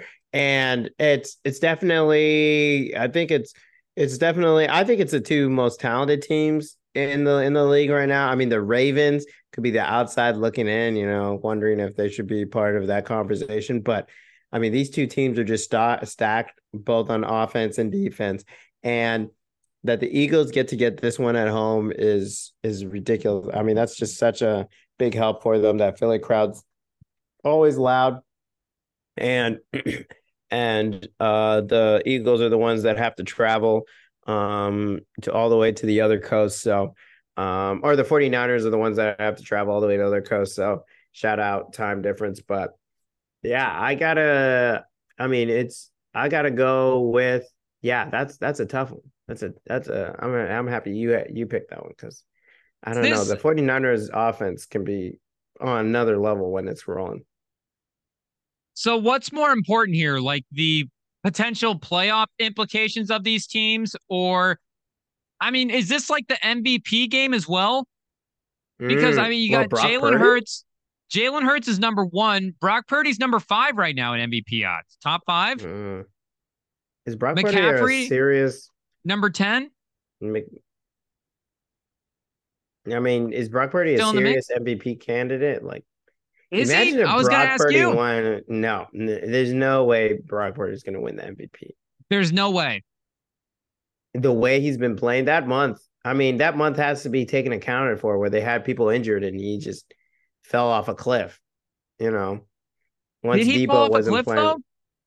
His play was, I mean, they what they I think he had a couple of lost. he had a couple of picks, but I think if you go watch the games, he actually I think he played pretty well if I'm being honest, I have I've really liked the way Purdy played the last, and I mean the last couple of games he's played well or played better. Yeah, but I think he needed those rough games because I mean the the, the players were out, and they they kind of at like his responsibilities now. Where I mean Purdy has always been the guy who was the quarterback in the Shanahan offense. But I think the thing that we're kind of seeing now is he's kind of emerging out of that and he's kind of just becoming a good quarterback.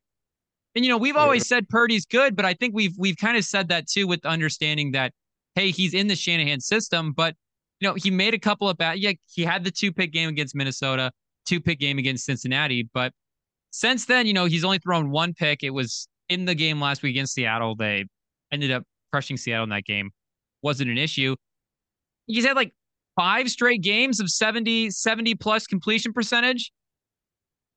And then a 44 against Cleveland, who has the best defense in the league. And then the two games before that, 70% against Dallas, 90% against Arizona. So, I mean, that's a that's an eight game stretch where he's 71%, 115 pass rating. I mean, again, all the stats for Purdy are going to be good, but I think just yeah. him as a as a QB, he's kind of ascending to be his own good player, independent of Shanahan, where maybe he needed Shanahan to develop him as well too. But I think we're getting to the point where it's like we could put Purdy in a lot of offenses and he's just going to be a really good quarterback. And if he's awesome in this game against the Eagles, I mean, he's already a top five candidate, so the odds makers have some respect for him.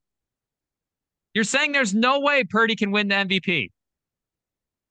I'm saying, I think yes, I do think there's no way. I don't think he's going to win the MVP. I, I, I just don't think There's there's no shot. I don't that so that I think those all the Niners off the board then. I don't I don't know if all the Niners are off the board, but I, I think you you got to take into account the the that those three games. I mean, sure it was you know just three games, but it's three games in a row where he didn't have his you know his playmakers, the the parts of his offense that made makes the 49ers that much levels ahead.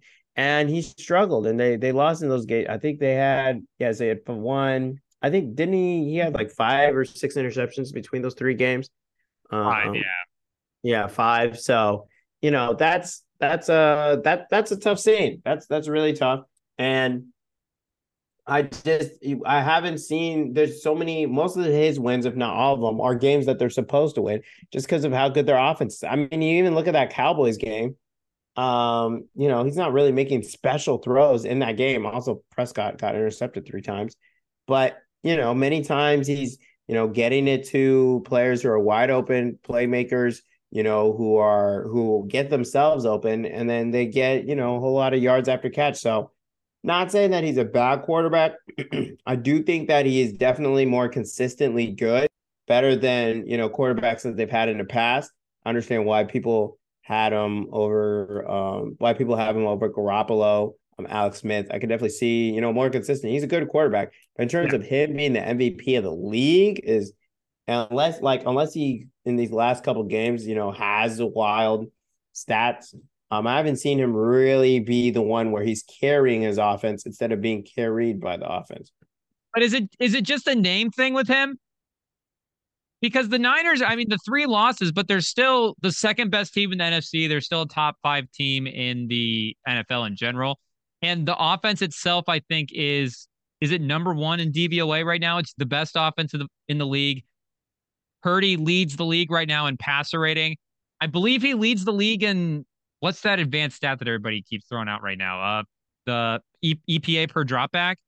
Oh yeah, I've been seeing that floated around a lot. That's been really, uh, I think, influential in the MVP race the last couple of years. Like the, the blind stats on Purdy are good. The 49ers offense is good. I'm just saying he should be in the conversation. I don't think that I would. Maybe and maybe it is a name brand with me. Think me too. Like I don't know if I could give the MVP to Purdy, especially you know like Mahomes is still having a good year. Yeah. We, we, don't have to do the ballot now, but yeah. I do think he should he should be in the conversation, and especially if he's really good in this game because he's been awesome in all these games leading up to it. You know, even with the the, the struggles like we're saying, and I think his ability to kind of run around a little bit again, create some stuff, is going to help against this Eagles defensive line and having Deebo back, having McCaffrey back giving him a chance to just like he didn't even get a chance to be fully healthy in that game.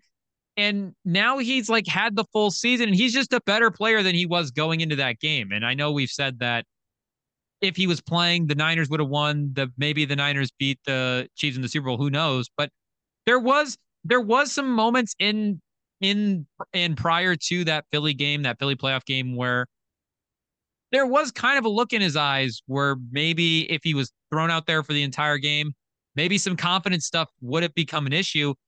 And I don't know if that confidence stuff is going to be an issue in this game. Like he's just he's playing like one of the best quarterbacks in the league.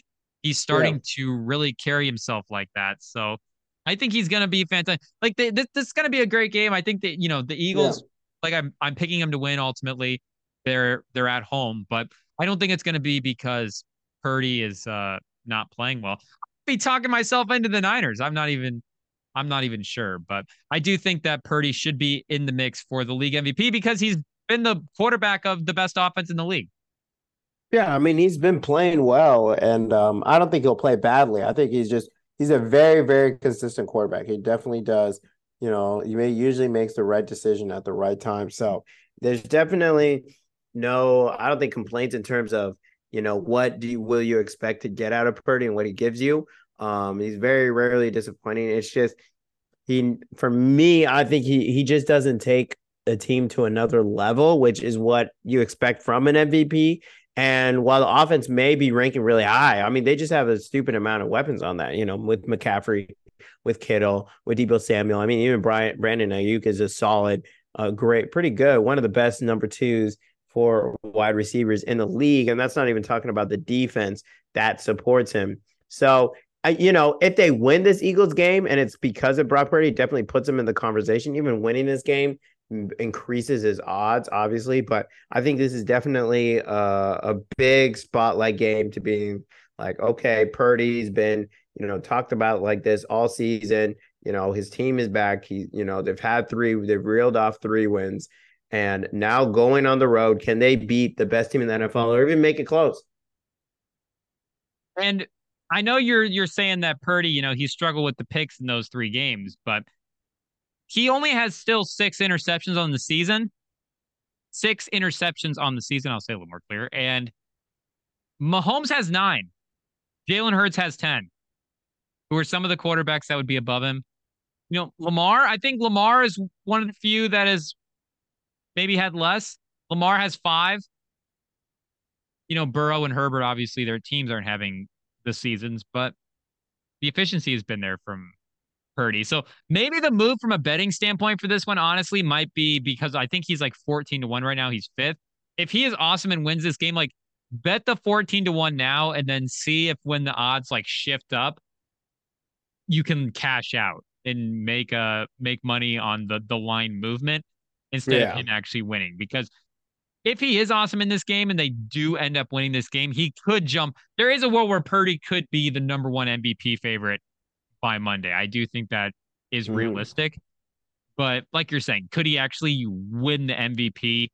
That is another jump that I don't know if I don't know if people are ready to put him in that level yet. Because again, the MVP thing is you do have to be kind of your own good player. And I still think a lot of people view him as he is good in this Shanahan system. But the way he is uh playing in this Eagles game will uh definitely definitely help determine that. And if you look at what the Eagles did in that last game too against the Niners, just going through some of their drives, I just I mean just going through all their drives quickly. So their opening drive was a 14 play touchdown drive where they had that fourth and three DeVonta Smith catch where it was actually it was like an insane 180 catch, but it was actually hit the ground, incompletion, should have been ruled over, turnover on downs. They then went three plays, four plays, three plays, and then another 14 play drive. And then at this point, you know, Purdy's out. A Josh Johnson turnover sets up the next touchdown. And then the fourth touchdown, again, another fourth and six where the Niners make the stop, but there was a roughing the punter penalty on the fourth down. The Eagles extend the drive and keep going. So, you know, two drives extended on fourth downs on, you know, kind of fluke plays. A Josh Johnson turnover sets up the third touchdown. So I know 31 to 7 was the final score, but again, with the Purdy injury and even with with the way they played in that game, I still think the Niners with the team that they had, like they were a lot closer than the 31 7 score proved. So, again, it is a bloodbath in this game. I think it's going to be close, but ultimately, again, I'm just I'm giving it to the home team for this one. All right, we'll see. We will see. Um, moving on to the next pick. Uh, let's see here.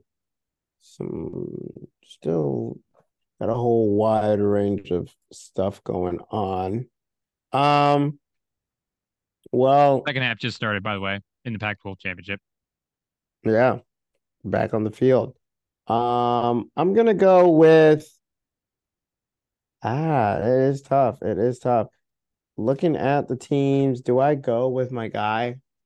I think at home, I think the Texans are bouncing back against the Broncos. It will be a tough game, Ooh. but the Broncos have kind of been on this ridiculous hot streak, and there's no way. I know Russell you're Wilson picking against the hottest team in the NFL.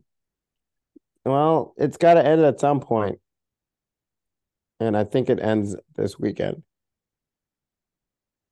I think the Broncos' uh, defense is kind of. I don't want to say it's returned, but it's definitely playing much better. Yeah. So I mean, I don't know. Stroud giving problem. You said the Texans are at home though; they don't have to do the altitude. Mm-hmm. Yeah, they mm. are at hmm. home. They don't have to worry about mile high. That's and, for a guy.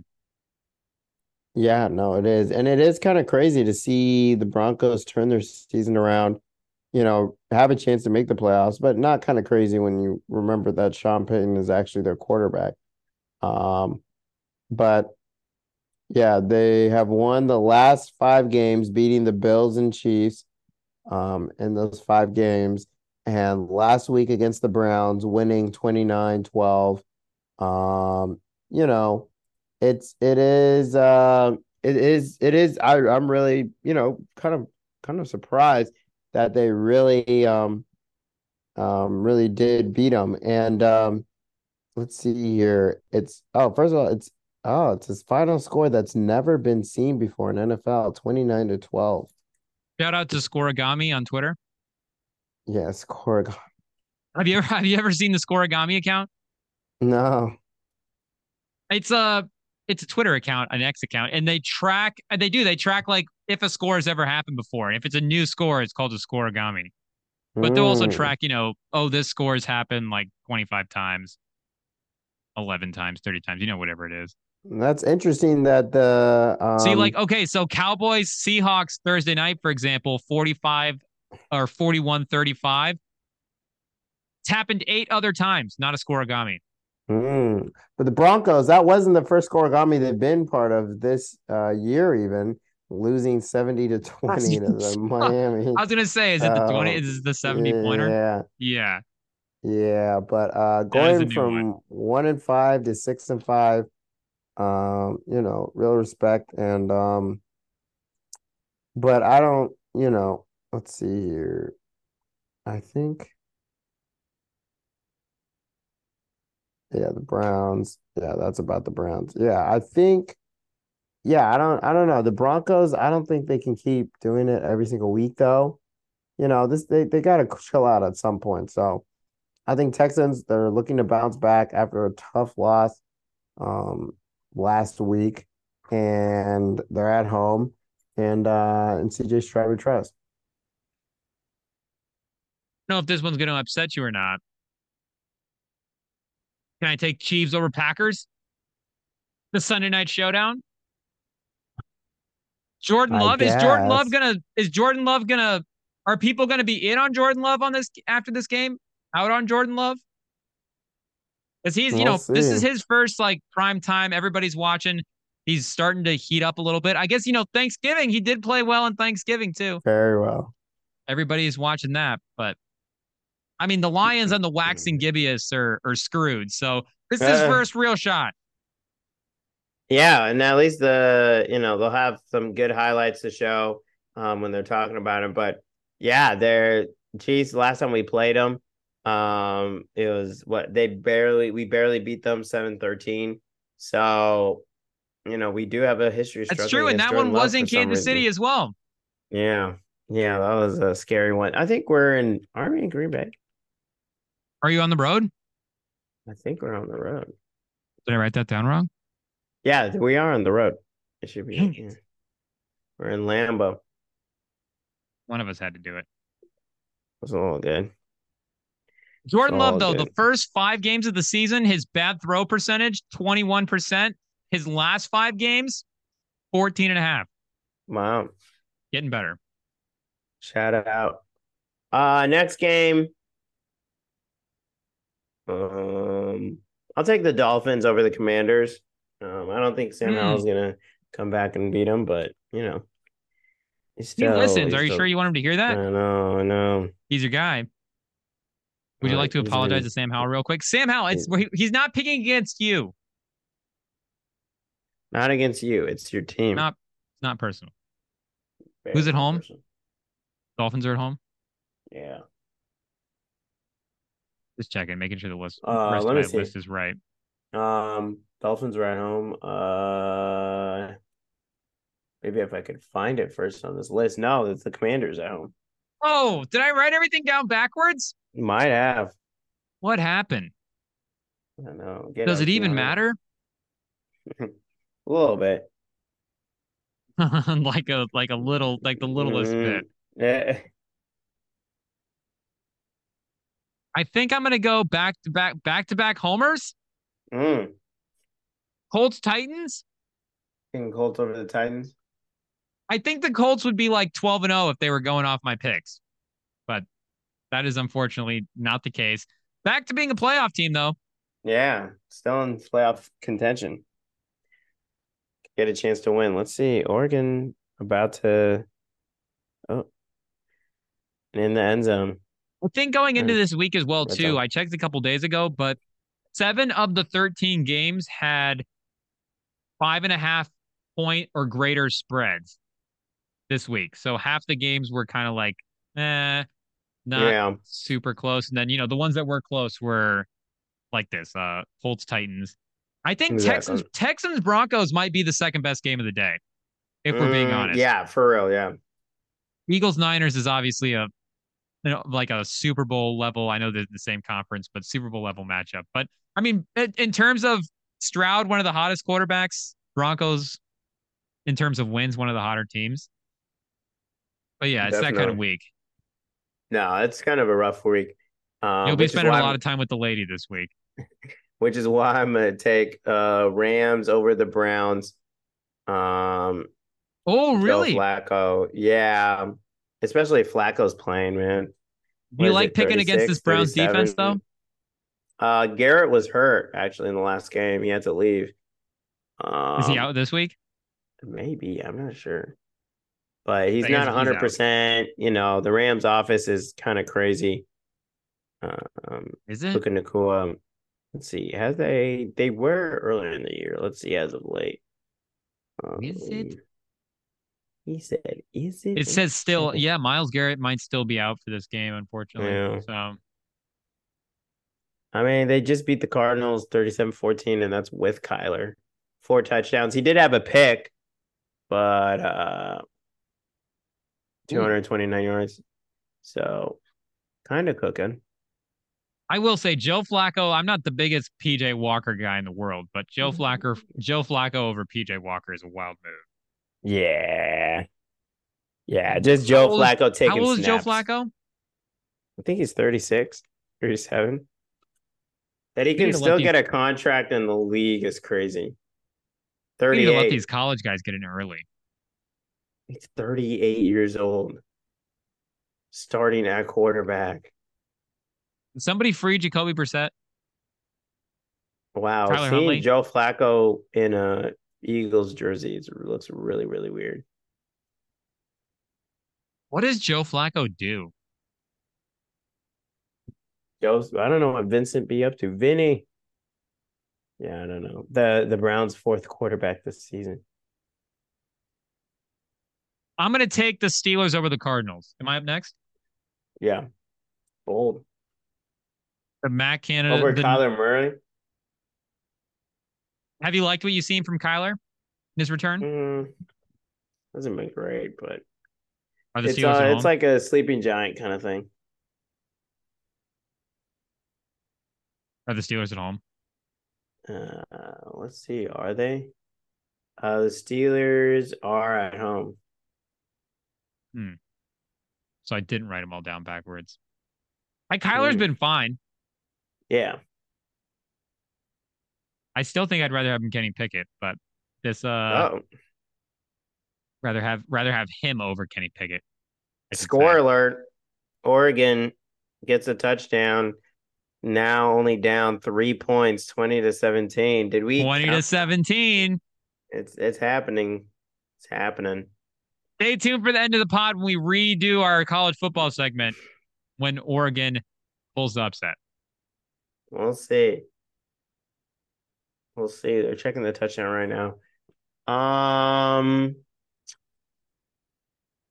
yeah, I can see why the spread was all wonky for these games this week. I'll I'll take the Jags over the Bengals. Yeah. I'll be surprised if the Bengals win another game this year.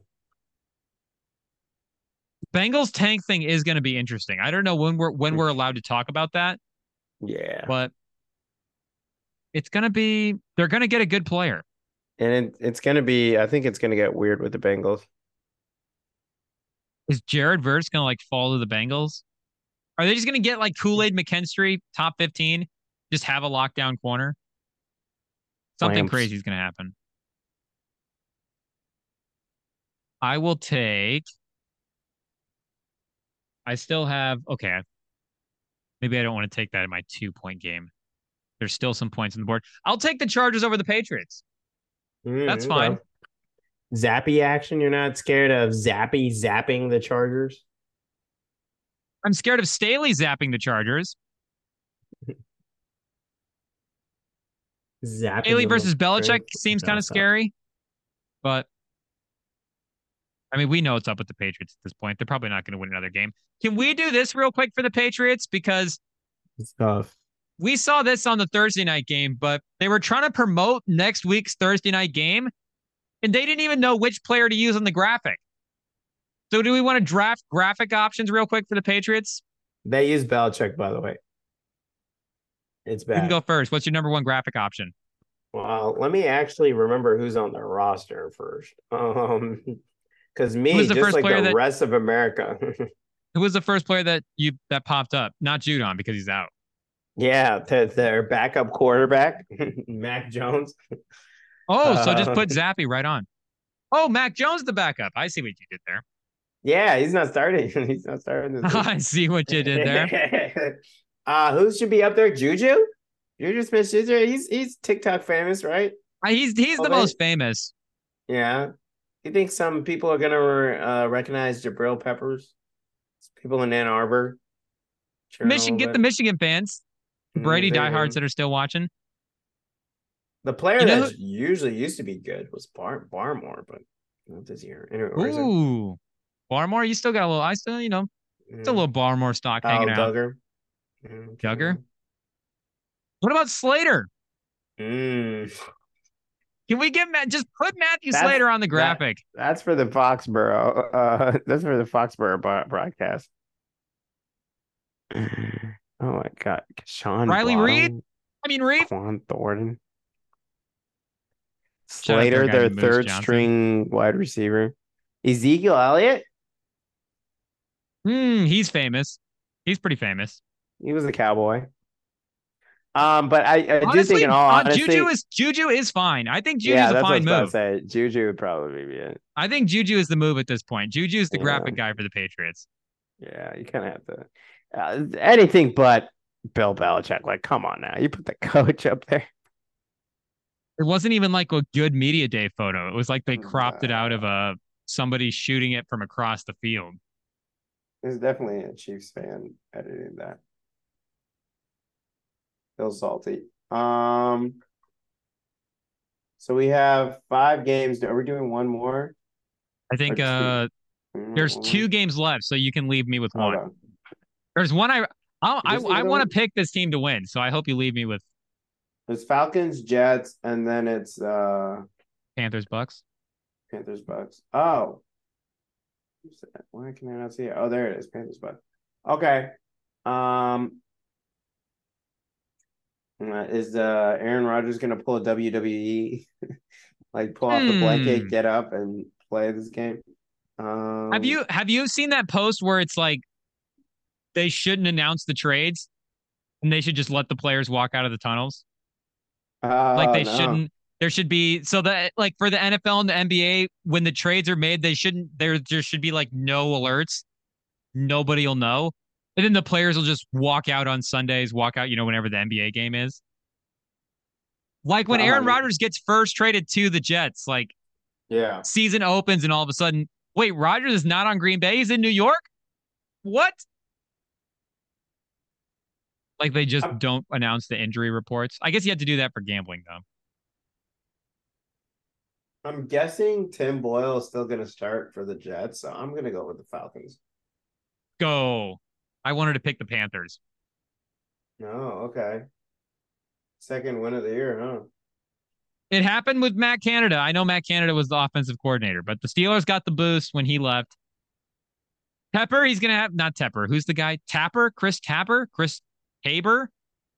Isn't that their Tabor's gonna? Tabor's gonna have these guys fired up. Oh, Division the rival. new- the new coach. This one, I believe they are on the road, though, right? Uh,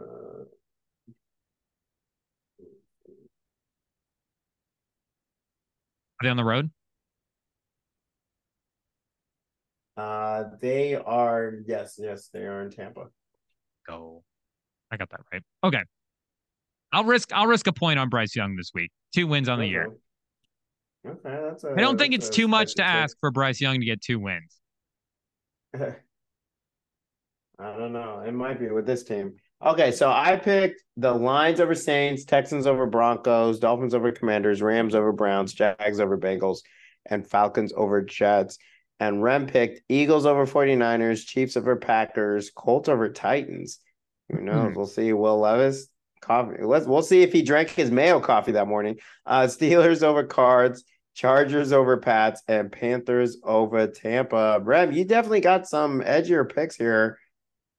But Do I? uh, we'll I don't feel this is too hot takey. not too hot takey, but there there's some picks. I did talk. I do. I do think I low key talked myself into the Niners winning this game. Yeah, But the thing is, I get superstitious about winning the regular season matchup versus the playoff rematch. Like I, I, I would much rather lose in the regular season than win in the playoffs. Obviously, like ten times out of ten. So, you know, if they're gonna, if these teams are gonna rematch, and we want Purdy to play well in the playoffs, no, there's some stuff going on here. But uh, I do think the Eagles are gonna get this one. I do think that's gonna be a tough, but. I feel confident. Maybe outside of the Panthers. I mean, the Panthers obviously edgy, but Colts over Titans. I mean, yeah. Levis is still a rookie quarterback. No, it's it's um he's definitely I I think I I don't, I don't know. It's which wait, which game we were you talking about? I was I thought you were talking about 49ers for a second. Oh, I just was talking I about all was the games. blanking out. Oh, okay. Well, see. I mean, it's there's definitely, you know, some really, really probably game of the year in this week, but then there's gonna be a lot of blocks. There's gonna be quite a few. So I am very excited to, to see what happens this year. But moving on, we have some receipts to check up on, some uh some people to check up on. I I wanted to bring up one of the players that, you know, the I, I thought was a big, big, good pickup, kind of in the draft.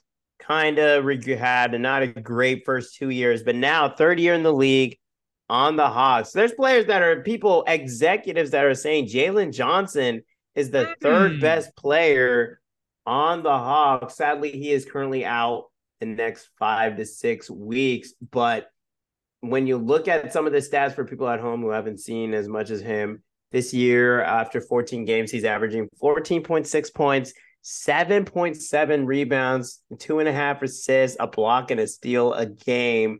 And his overall efficiency at 59%, putting him in not the top 30, not the top 20, but the top 10 in the NBA. But that's not all, folks. He is hitting 42% of his threes from behind the line. He's taking about 2.7 a game. And uh, he's, you know, 34th overall in the league. Big improvement over his 28% Hmm. last year. So his progress, you know, puts him in the 83rd percentile and 30, 83rd percentile in the three point percentage. But wait a minute. That's on top of his offensive, his offensive efficiency puts him in 95th percentile in field goal percentage, 96th percentile in true shooting percentage. And Rem, I mean, what's really exciting for this team is that, you know, he not only has that scoring, that shooting that's improving, but he's shown some flashes of great playmaking on the break. You know, he can go for a hmm. dunk, he can dish it off. And he's not not too shabby on the defensive side either. He's currently 78th percentile on blocks and you know, a better against so still able to keep up a block and a steal a game. And, you know, Rem, I mean, with him being, you know, top percentiles and also for rim contests, you know, he's shown that he can be a big man, you know, a big guy in the paint consistently being a, a solid presence for this team. I don't know if you've watched much Jalen Johnson, but he's been he's been stocky, you know, he's been a quiet stealth dark horse can, can candidate for MIP most improved player, even though you know his case might take a little bit of a hit being hurt, but I don't know, Rem. I, I I'm partial to the Duke guys. What can I say? Yeah, I don't know if he leaps into the MIP totally. You know, that's a a big leap. But he maybe first team all MIP. Mm. for Jalen Johnson? Because you're right, the shooting thing has been incredible for him. And the last, so the last two games before he got hurt, eight points and seven points. But I mean, to start the season, like you were saying, he was up to 40, he was 60% from three in a four game stretch. If you go non bigs, so non centers for true shooting percentage, people that are actually taking threes, he he's second behind Steph right now. So the efficiency, like you're saying, a big picture, you know, 75% free throw. I'm sure he's is he a 50, 40, 90 guy? That's probably a, a tough ask for him.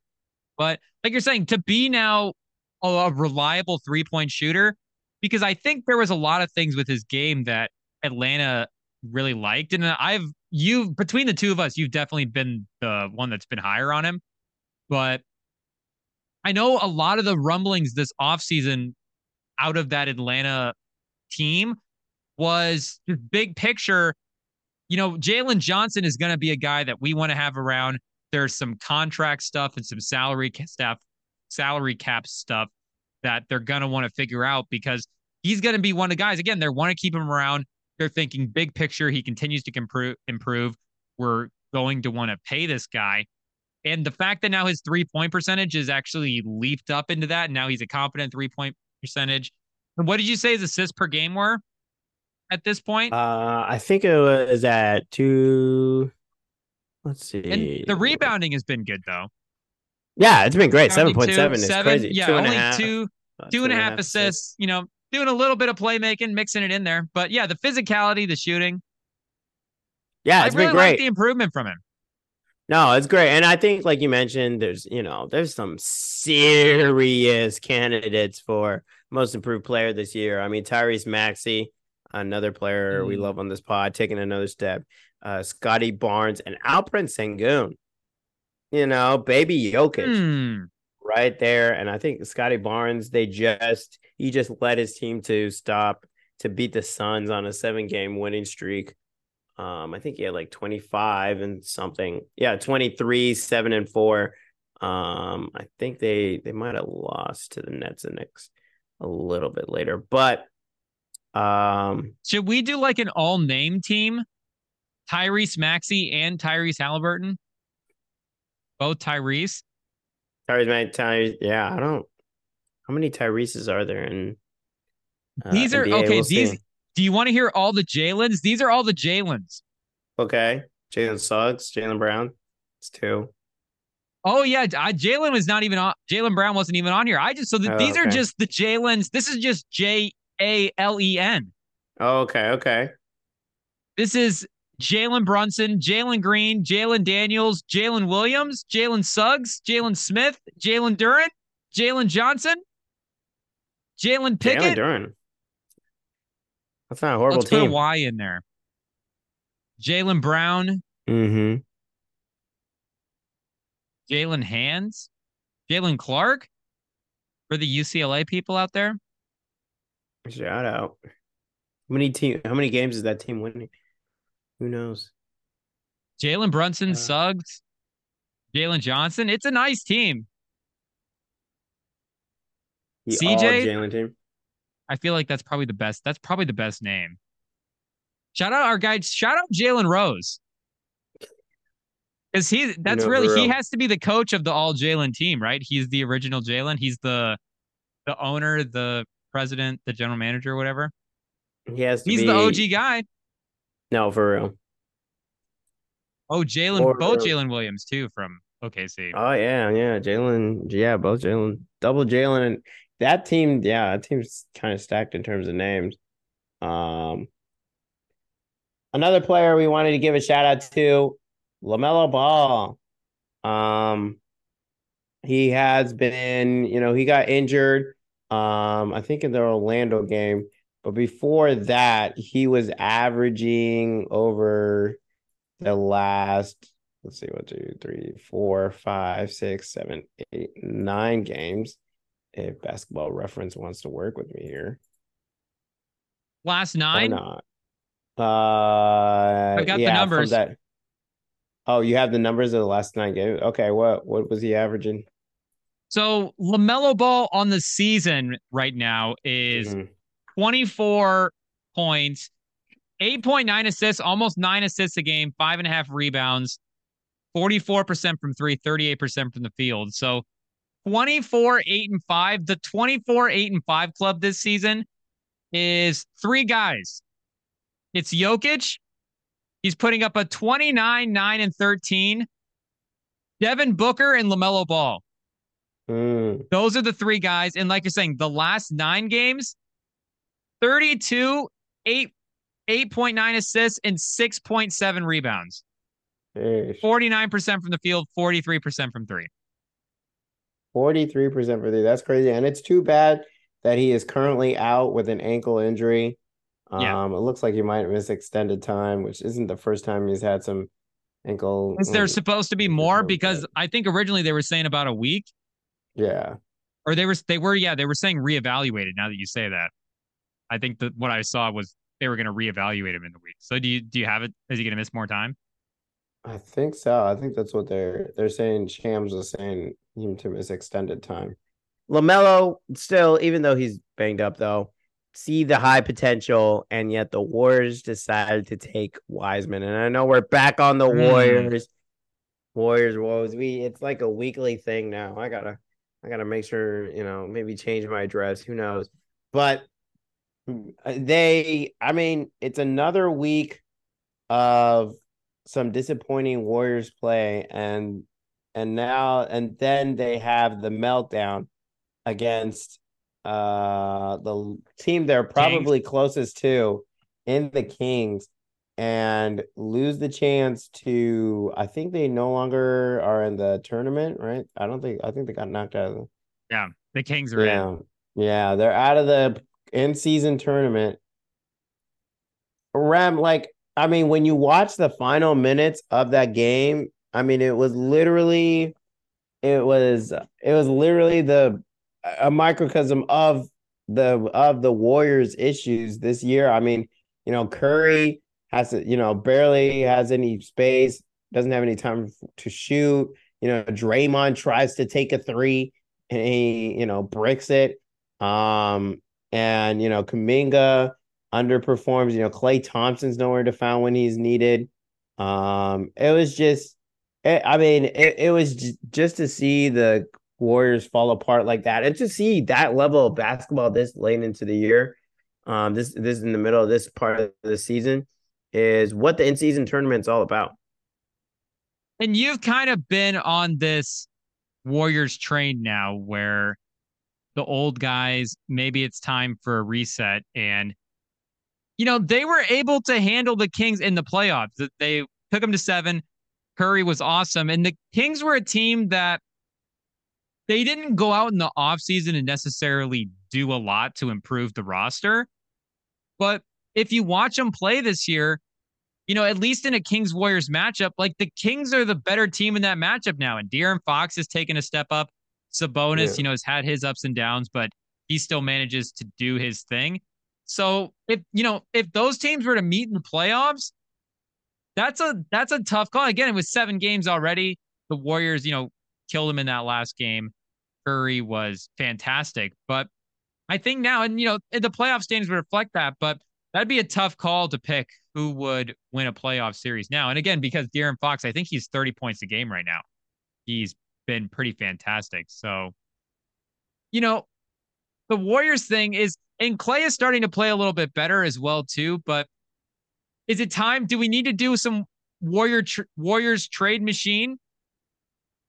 Might as Do well some- fire Do fire some it up. Warriors fake trades? Fire, Is it time-. I'm not I'm not saying I'm joining you on the Golden State needs to blow this up bandwagon because in the offseason, you know, I said the guys have earned the right to stick around. They've done enough for this team, and I I still believe that. But since you're the guy that is a blow it up Warriors guy, this is this is for you, Sam. This is not for me. This is for you. This is because you're the Warriors blow it up guy. Oh, I am- okay, okay, I am okay. not You the said, Warriors "Don't blow it take up me guy down yet." with you. Uh-huh. All right, all right. don't put me in that category yet. Need But to see a couple more losses. Draymond, Draymond clank some more stuff. All right. So Draymond, Draymond is the first person at the center of the first Warriors trade machine. Where where is your just where's your Draymond stuff at right now? Yeah, never lower. Never lower to be honest. And uh, you know, it's it, it's just I get why he is so valuable to the team. I've seen, you know, you can see his play, um, his, you know, the way he helps the team, but just having him as a non-shooter there, you know, how violent he can be, things like that. I just it's not not a fan. Not a fan. We've seen him be a dirty player for how many years, and now, you know, it's just it's it's gonna get worse before it gets better. And you know, at least not paying him. You want to do the, you know, um,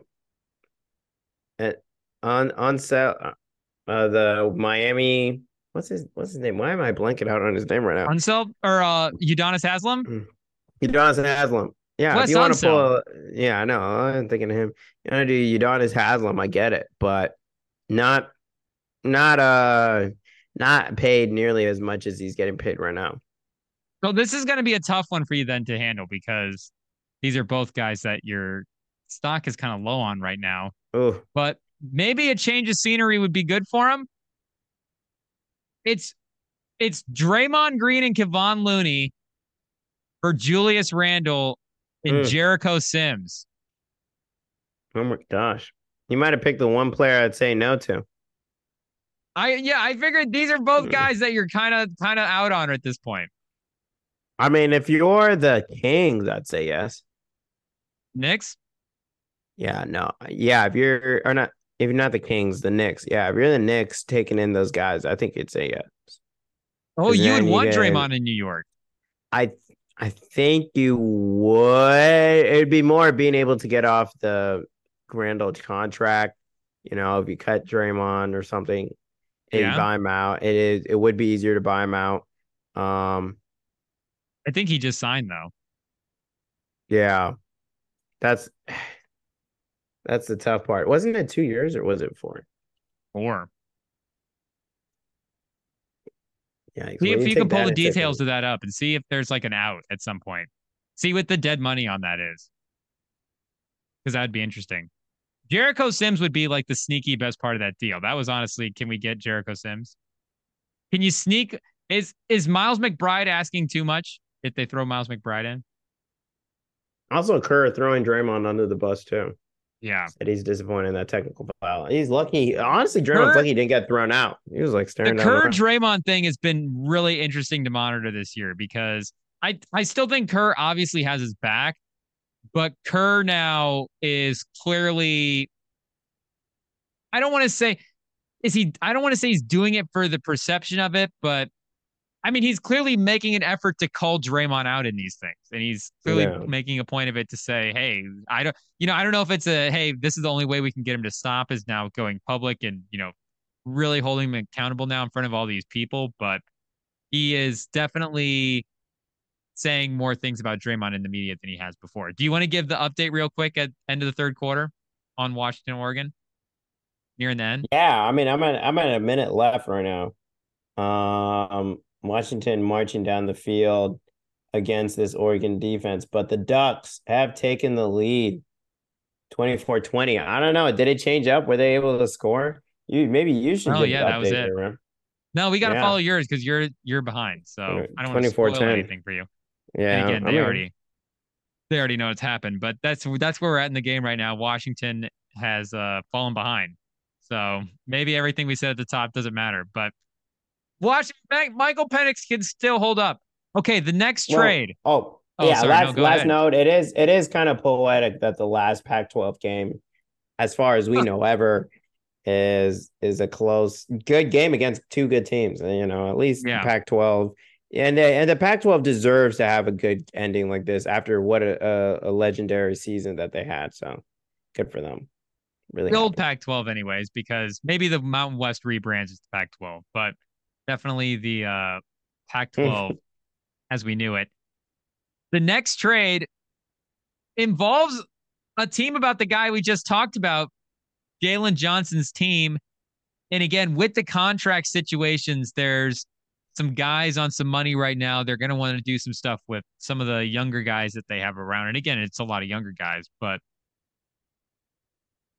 Atlanta, they draft Trae Young, or they draft Trae Young. The guy that they bring in in the front office is a Warriors guy. They're trying to build this team with Trae Young, like Steph. Well, if you're Steph, you know, you had a splash bro this whole time. So if you're trying to recreate that in Atlanta, Mm. is it time to get Klay Thompson on the Hawks? Klay Mm. Thompson, this is a big one. Klay Thompson and Jonathan Kuminga for DeAndre Hunter, Bogdanovich, and Saddiq Bey. Who says no? The Hawks. That's a whole lot. Bogdanovich and you said Bogdanovich and um DeAndre Hunter? Hunter. Yeah, that's For. Thompson? That's, that's that's two really good players. You can't give up both of those guys. Maybe um let's see who else is on the next roster. I I wouldn't give up Bogdanovich. I th- I think you could you could talk about giving up Hunter. Um Bogdanovich is just too important to this What about. Hunter and Capela? Yeah, that's what I was thinking. Like some bench, you could see some good rotation piece. Yeah, I think I think I think Bogdanov or Hunter and Capela could definitely. I mean, you have a Congo. You might be going a little too small at that point, but Would that be enough for the Warriors? Hunter, Capela, and Saddiq Bey. let's see. Hunter, Capela, Saddiq Bey. What are, what about just um I mean, because of how bad Thompson's um production has gone. I mean, what if you just go Hunter and Saddiq Bey and picks? Throw in maybe The Hawks don't have a ton of picks because they have Dejounte Murray. You know. and the so just to look at the situations for the teams too. So Hunter, I think he's four year, 20 million right now on his deal. And they're gonna have to pay Jalen Johnson in a couple years. yeah. I think they want to re-sign Saddiq Bey as well, too. That was another rum that was another rumor in the offseason. And they want to give AJ, they want to give uh Griffin more minutes. I was gonna say Adrian Griffin, but AJ Griffin, they want to give him more minutes. So Hunter in general is going to be on the move, and Klay Thompson is an expiring contract this year. That's true. So logistically, you know, you could bring him in this season, have fun, clear some money off the books long term for some of these younger guys. And if you're giving up a lot like Bogdanovich, you know, Kuminga, you get Kuminga back as well. I feel like no, the pieces don't of a trader there. No, there definitely are. And um it will be interesting. I mean, the Hawks got to do something, the Warriors got to do something. And I think Hunter could be a great piece for uh the Warriors, helping them with defense, um, giving them some more length and um yeah, some youth for sure. Um, I mean Bogdanovich would also be great, obviously, for them as well, but I don't think the Hawks are going to give him up. Um, especially if yeah, I mean, could have Bogdanovich play at you know forward and then move Klay there, and then you have you know Congo or Capela. Yeah, you could do five there, Johnson somewhere in there. So I I think yeah, that you kind of have to keep Bogdanovich. Um, but yeah, I think there's definitely pieces of the trade there, especially with the Hawks, how they've underperformed the last couple of years. You know, sure, trading John Collins might have helped a little bit, but they still, I still feel like unless Jalen Johnson turns into an all star here and continues to get better, um, I still feel like this team is still needs some needs another piece to really take off. They're missing. It feels like they're missing something. They continue to underperform right now because they're the 11 seed. So even in the play-in era in the NBA, they would not be in the mix for a playoff picture.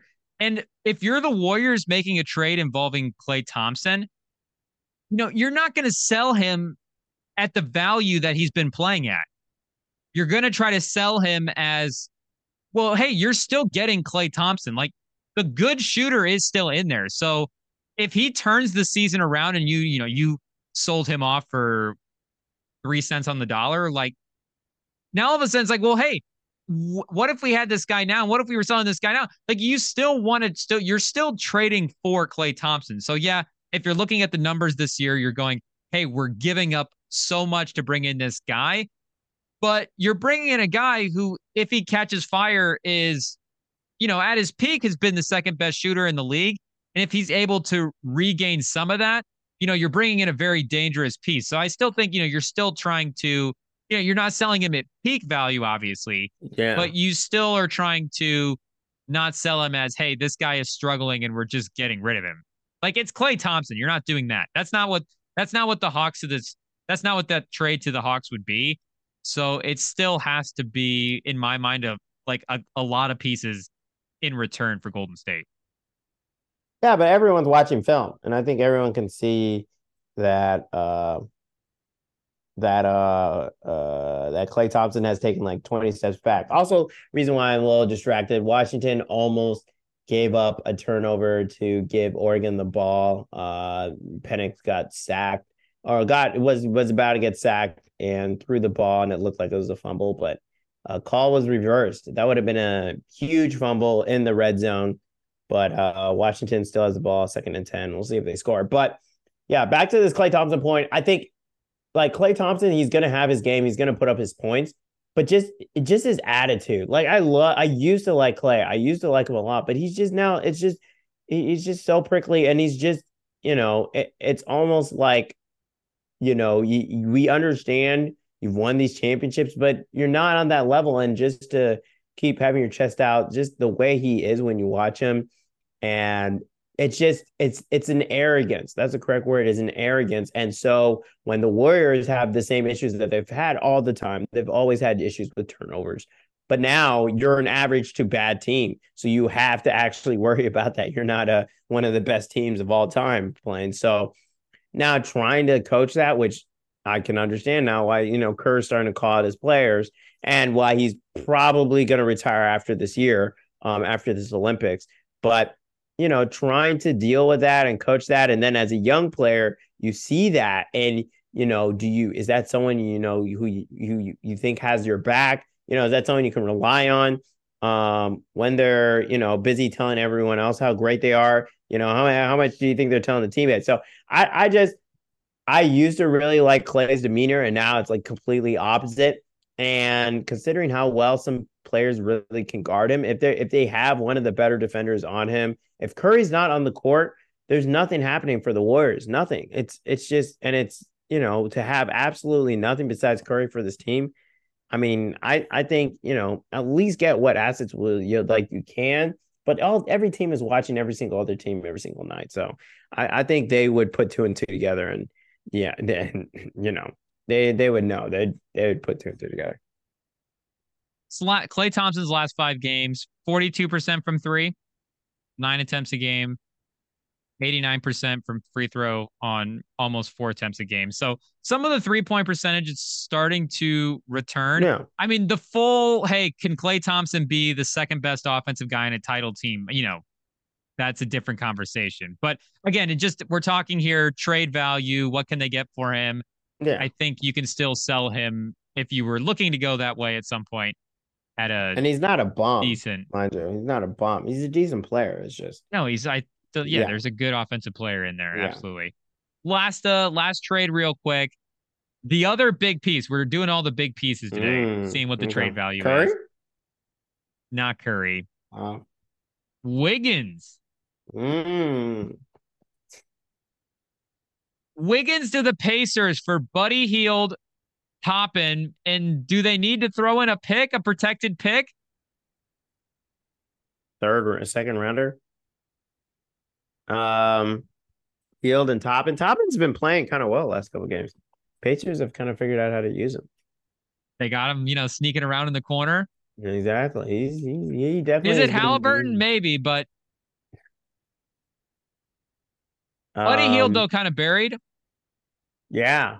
Uh, and he's an expiring contract as well too. So just you know, long term for the Warriors, their money situation. Yeah, I think that's an interesting. I think that's an interesting trade. Um, I mean, do the do the Pacers really need more size though? I mean, they have, you know, they have Ben, they have uh Turner, they have uh Bruce Brown. Here. Yeah. I think you could give Wiggins the Wiggins the Nesmith minutes at least. Yeah, but you know, you're losing Buddy Hield, who sometimes has been, you know, the second most confident kind of best player on this team. I mean, then again, this team has been so up and down that it would make sense that he is the second best player on this team, but I don't think Wiggins is coming in and replacing that. Um Big wing here. defensive. Something defensive next to Haliburton would be kind of nice.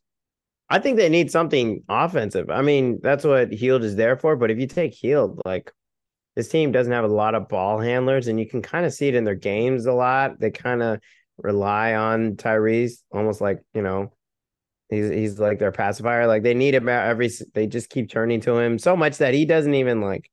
I mean, you see him play. It's he's actually one of the guards. I think he definitely he moves the most, but he's just so far off the three point line. It's kind of crazy when you watch Pacers mm. games. He just, I mean, I was rewatching that Pacers um Hawks, I think it was a crazy scoring game, and you could see he's just he just hovers out on the out on the perimeter, like not even trying to initiate anything because he knows that the the ball is just going to come right back to him. You know, Curry will run around, he'll do stuff, but I mean, you know, outside of Buddy Hield, you know, there's not really a ball handler that you could really trust. Maybe on this team, I mean, Nembhard I think that's why he gets O'Connell? minutes. But O'Connell didn't even play last game. I mean, he's had some DNPs here. Like, is he hurt? No, it's coach's decision. What's going on so, with our guy TJ McConnell? I don't know, man. Not fast know. enough. So I, so I think outside of Nembhard, you know, Hield's kind of the only other player that can really handle the ball confidently. So, and Mathurin's been playing better as well. Um, yeah, yeah, yeah. And Bruce Brown, yeah, Bruce Brown's not really a ball handler. Like, I mean, you know. Well, uh, looks like the Washingtons and uh, Huskies are in fourth, third and goal situation. Tried a wildcat. Did somehow did not work. Oh, almost made it there. But yeah, no. I, I if I'm the if I'm the Pacers, I'm saying no. Yeah, I'm saying no because it's just Wiggins is just. I mean, he I think the the Pacers have enough of Wiggins likes players. Like I think Ben is, you know, similar to Wiggins, that kind of, you know, forward who's, you know, plays defense long, can get rebounds, but not really a ball handler. Um, you know, I think Miles mm. Turner is a bigger version of that, you know, three-point shooter. Um, oh, Miles Turner, big Wiggins? Yeah. I think he's a big Wiggins. Also, you know, people kind of expecting greatness from him um, wondering if he can take that next jump too with Turner for a couple years there. Well, Greatness we'll from Turner. At least a little, you know, top ten center in the league, top five. Um, also Huskies, Huskies uh score running in. If they hit this PAT, it'll be 27-24. I know we really need the Huskies to clutch this one out. Can we focus on the Haliburton season yeah, quickly? he's having a great season. Shout out. Because we're talking about the Pacers already. Because I mean, the the thing about them relying on Haliburton so much is, I mean, this is that's kind of what they should be doing, right? Like the Haliburton season is one of the best offensive seasons. I mean, right now he's second in the league in offensive box plus minus. He's only behind Jokic. He's the second best offensive player in the league.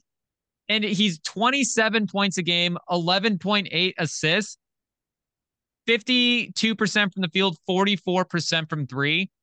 Like, who else just, I'll say in history, has had this kind of season where you're doing the lead scoring, but also playmaking, but also the best shooter in the league? Again, 44% from the three point line, but he's like, I think like six or eight attempts a game, but he's also third in the league in true shooting percentage. Like we mentioned earlier, Steph is first and Jalen Johnson is second for the non centers. So, um, you want the answer? Well, yeah, Woj, who up at 4 a.m. Eastern time, 1 a.m. our time, tweeted out, shout out Woj, working hard. Historic November for Haliburton.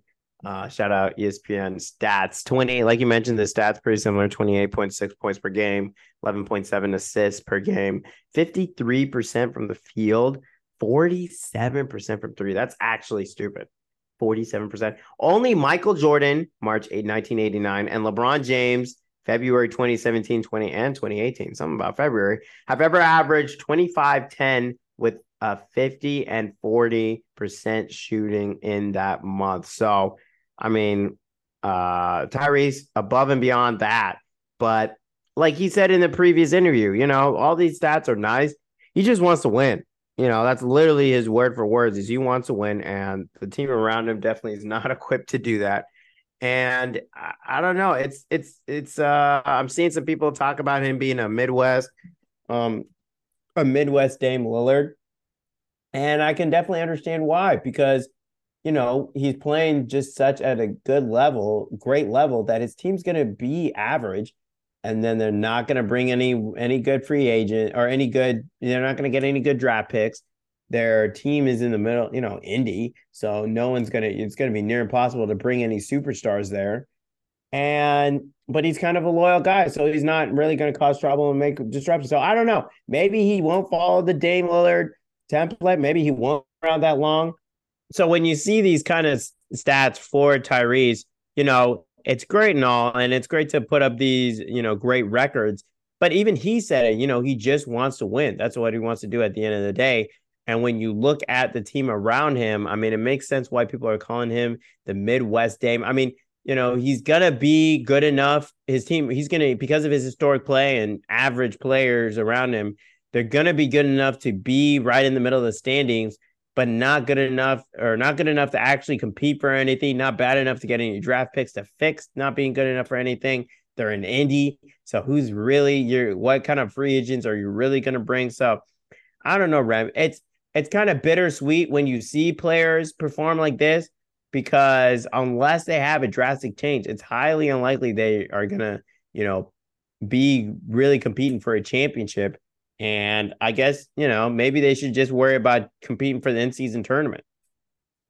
Yeah, they are in the in season tournament. And you're right, they are like the numbers for Haliburton have actually been historic because if you go through the guys that have like been the like no like again nobody has done the scoring shooting playmaking combo like like Steph, you know, gives you the shooting and the scoring, but I think his highest assist total in a season for his career was like eight and a half assists. You know, the full like Haliburton again is almost 12 assists a game.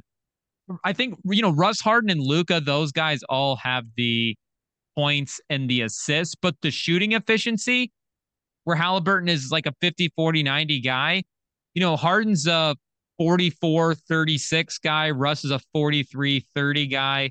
Luka is a 46, 34 guy. You get a guy like a guy like a guy like Steve Nash, where you have the shooting and the assists, but I think his highest total for points in a game was 18 and a half. So you have Haliburton at almost 27 points a game. So the only the only guys that I could find that had similar seasons for the points, the shooting, the playmaking were 73. So 1973, Tiny Archibald, 34 points a game, 11 assists, 48% from the field, but no three point line back then. And he was doing it mm. playing 46 minutes a game. So that's like the highest all time by any non Wilt player ever. And if you go per 36. His numbers were 26 and 8. You know, fantastic season. But again, he's playing just insane minutes. But really, the only one that kind of checks all the other boxes is and this is this is tough because the 1987 Magic season is like maybe the best individual season that Magic had. So again, like the impact for Magic is I mean, way better than I don't want to say way better than anything Haliburton's doing, but you know, that's the best record they had on the Lakers. They won the finals that year. He was finals MVP. He won the MVP of the league. He was 24, 12, and 42% from the field that season. Wow. Not really, not really a three-point shooter, obviously, like Haliburton. So Haliburton, again, it, it's kind of a one of a kind thing. And again, like they're like you were saying, they're in the play-in picture mix, or not the play-in picture, the what the what is it? The in-season tournament. They're mm-hmm. one of the like the four teams in that. For the East, it's them, it's Boston, and Milwaukee and New York. And I think they're what? Are they fifth right now in the Eastern Conference play in picture? So Yeah, I know he said he's tired of losing, but they're getting close. They are getting close to to doing some real winning, especially if Haliburton's playing like this. Yeah, I think he knows though what he uh his limits are. And um, you know, in terms of what the team can do, I think he just, you know, it's just it's just tough to keep going. They're you another know, young team though, game. too, right? Yeah, but the, there's no player on this team that has like real second best player potential unless, you know, Ben, your Ben stock is through the roof. I mean, I, you know, that Ben isn't starting in his second year for a team that has, you know, Bruce Brown and um Hey, Obi Bruce Brown got Toppin above him. Yeah, still, but Bruce Brown and Obi Toppin are taking minutes from you. I don't know if And I'll Mathurin's yeah, been a final five guy for him this year. It's not like he's not an important guy. It's not like he's a less important guy No, in the rotation. Yeah. But he hasn't taken that jump yet, you know, in terms of His shooting has been up and down. yeah, it's been shaky. But he could be like a Um, third guy. Is he like a second and a half guy? He's a tough one because he's and a close. And I do No, think I do I like the Bruce Brown signing. I like him on that team. I mean, this is the best statistically, this is like the best offense in the league. So they're doing a lot of things right. They're just bad on defense. horrid. Horrid. But uh real quick, did you want to really quickly pick the in-season tournament brackets? It's like eight teams, so we can blitz this one out. We can do picks. you want to do real quick. Um, over in the West, we got Lakers versus Suns, one four matchup. I don't know. I, I might take the upset here. The Lakers have just been so up and down, and Devin Booker with his playmaking, he's been on fire as of late. Um, KD, I think has he is he healthy still? I think he's still out there playing. Kevin Durant Um, is right having now- a 50 50 90 season. It might even be like Oh, a is he really? 55 50 90.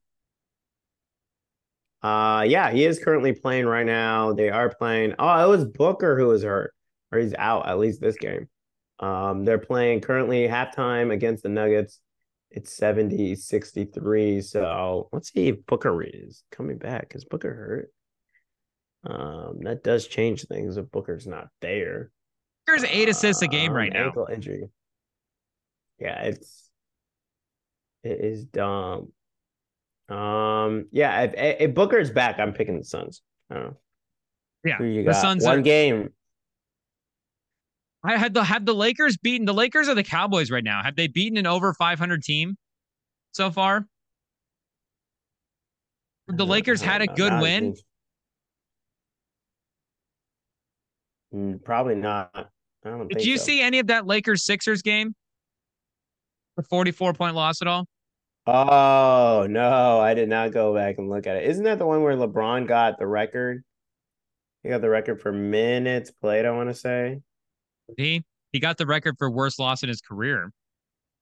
Yeah, one day after, one day before, MJ had the same number of points.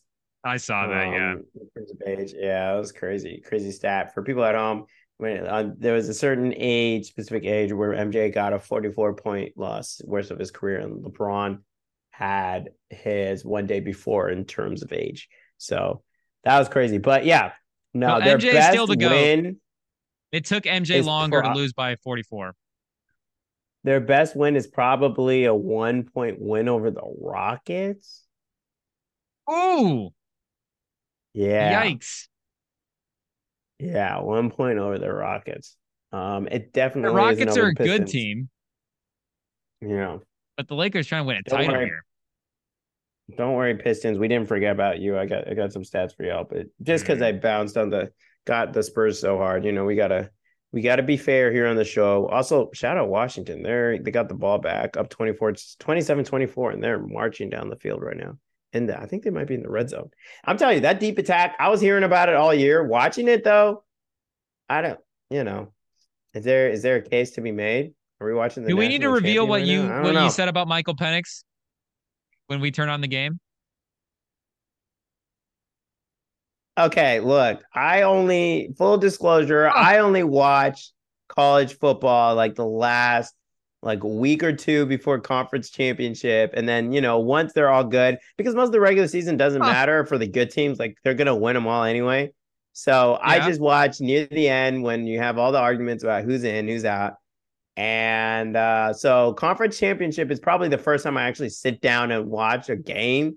I'm like you know the, as a warm-up for the football playoff. And i did not know that michael Penix was black. Okay i have not met a lot of you know uh guys called you know michael black michaels who just go by full michael. Usually there's mike you go by middle mike name Penix? something. That's yeah, true. Something. is mike Penix black? Mike p but i don't know. Mike Penix a black kid, i think you i think i think you might go in the middle name. Let's see what's michael what's michael Bo Nix? I don't know. That's definitely, definitely that's definitely uh putting your name on the application kind of job. Terrence.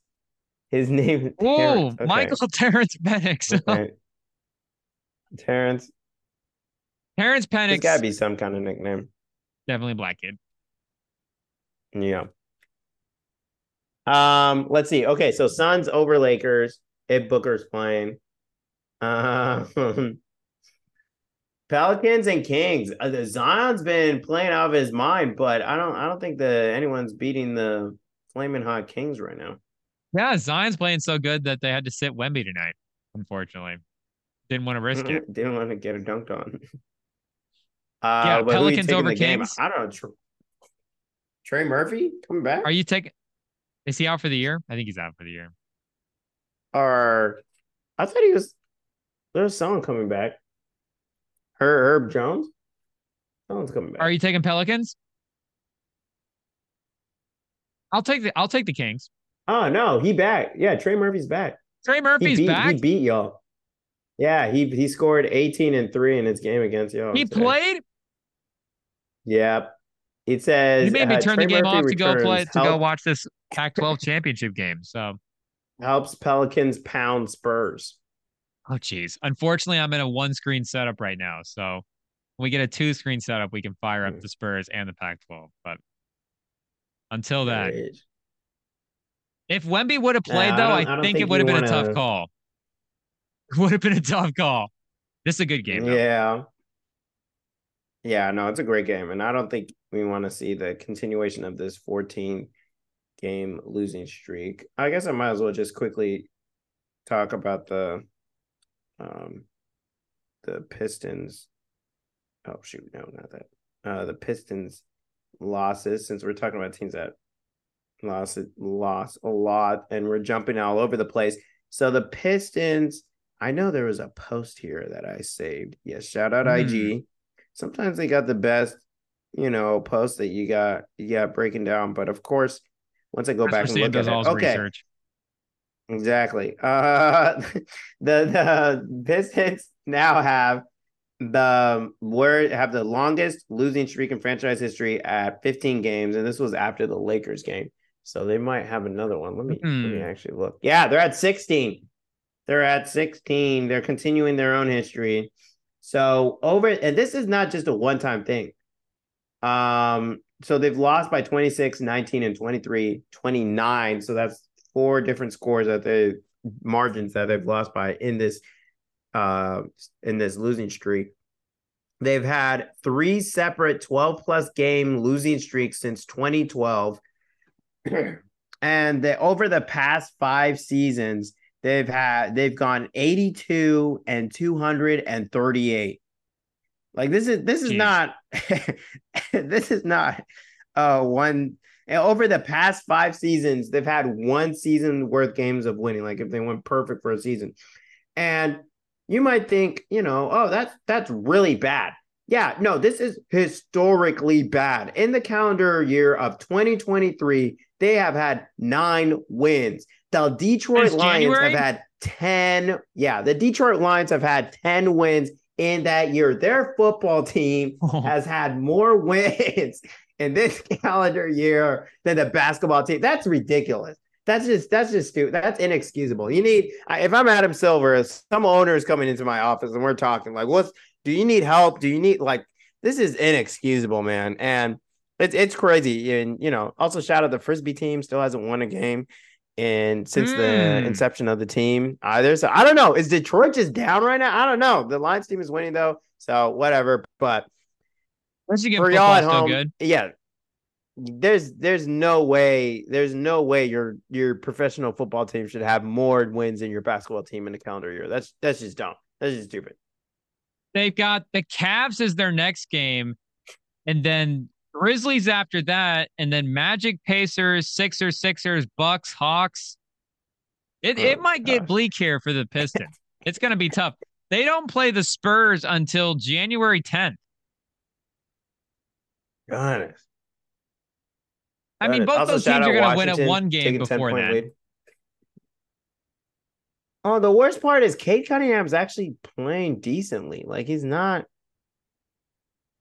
He is taking another step. It's just, it's just so bad. Benching, they had to bench. Yeah, they benched Jaden Ivey and Ausar Thompson this last game. Um, Motorcade is is Cade's nickname, I guess. Um, Ooh, that's not bad. Mm-hmm.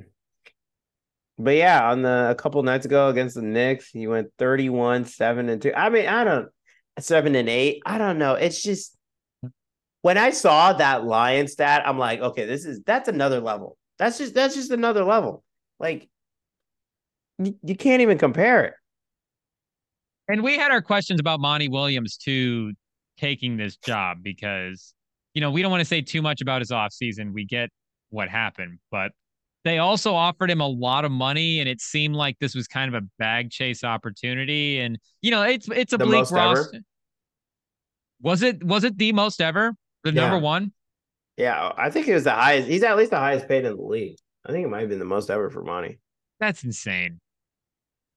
he's got to be doing. He's got to be doing something with this roster. Can he get the Frank Reich?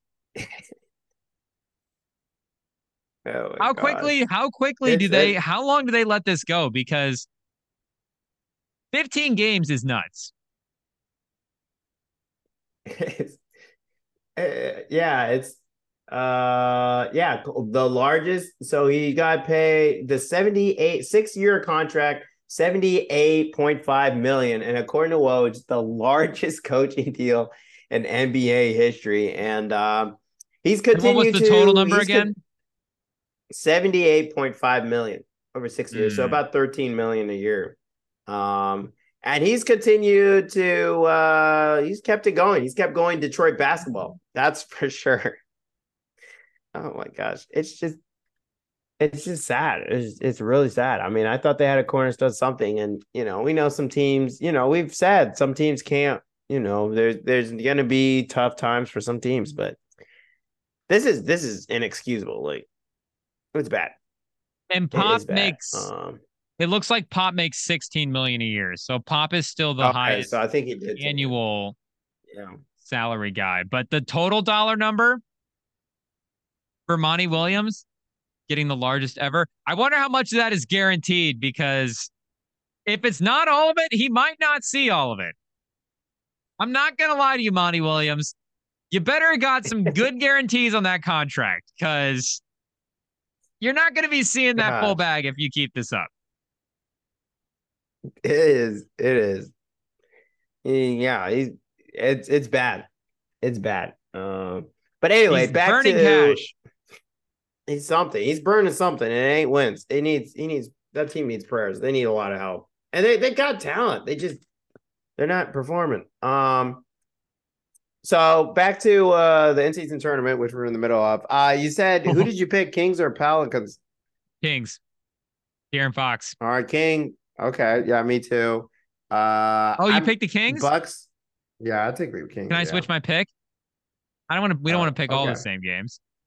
Okay. I I feel that that game that game could go either way. I picked the Pelicans. It could. Okay. Uh, Bucks over Knicks. Uh, Bucks. Uh, I have Bucks over Knicks. I'll take the Bucks. Yeah. yeah. Who's at home? Oh no, these are in Celtics. Vegas, right? These are neutral yeah. site. Yeah. Yeah. What, Yeah, I think I'll still take taking the Bucks.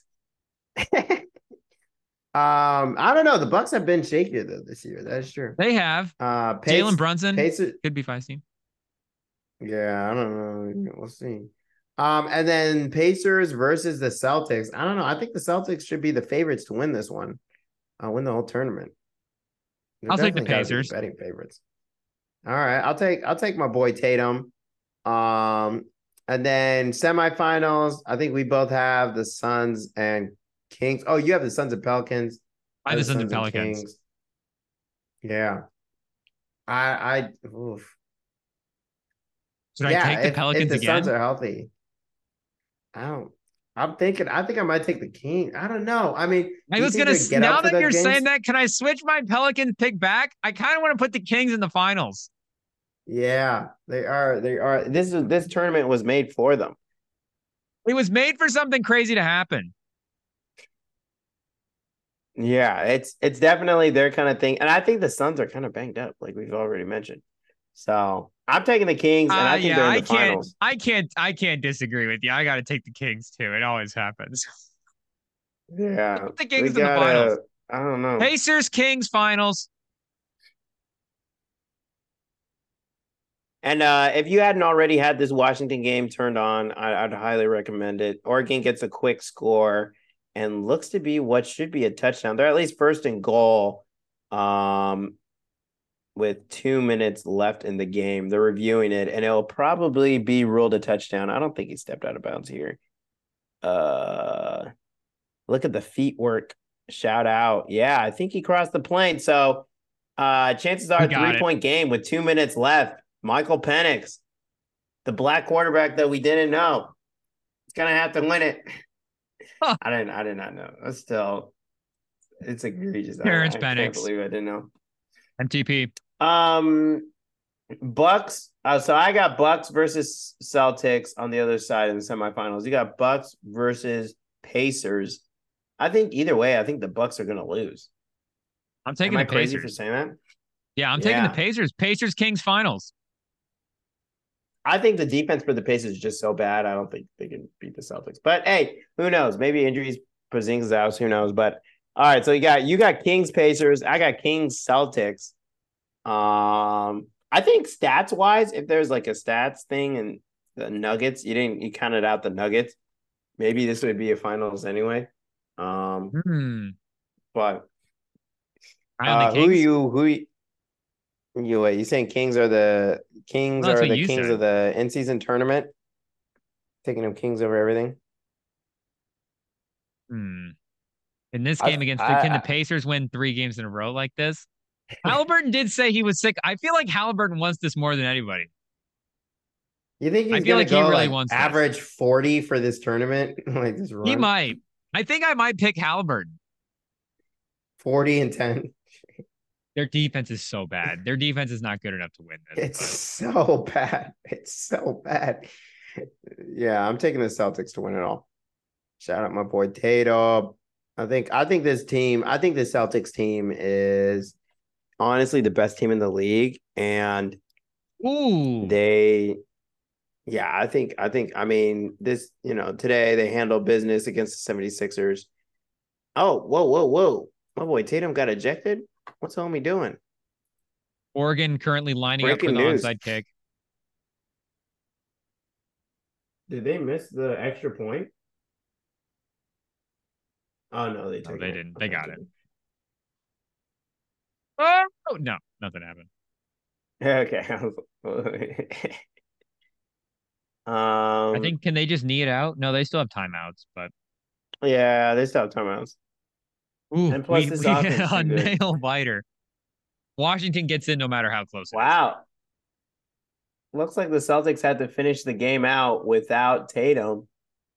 They finished finished out the fourth quarter because Tatum got ejected after accidentally smacking someone in the face. I think he was yelling at the ref.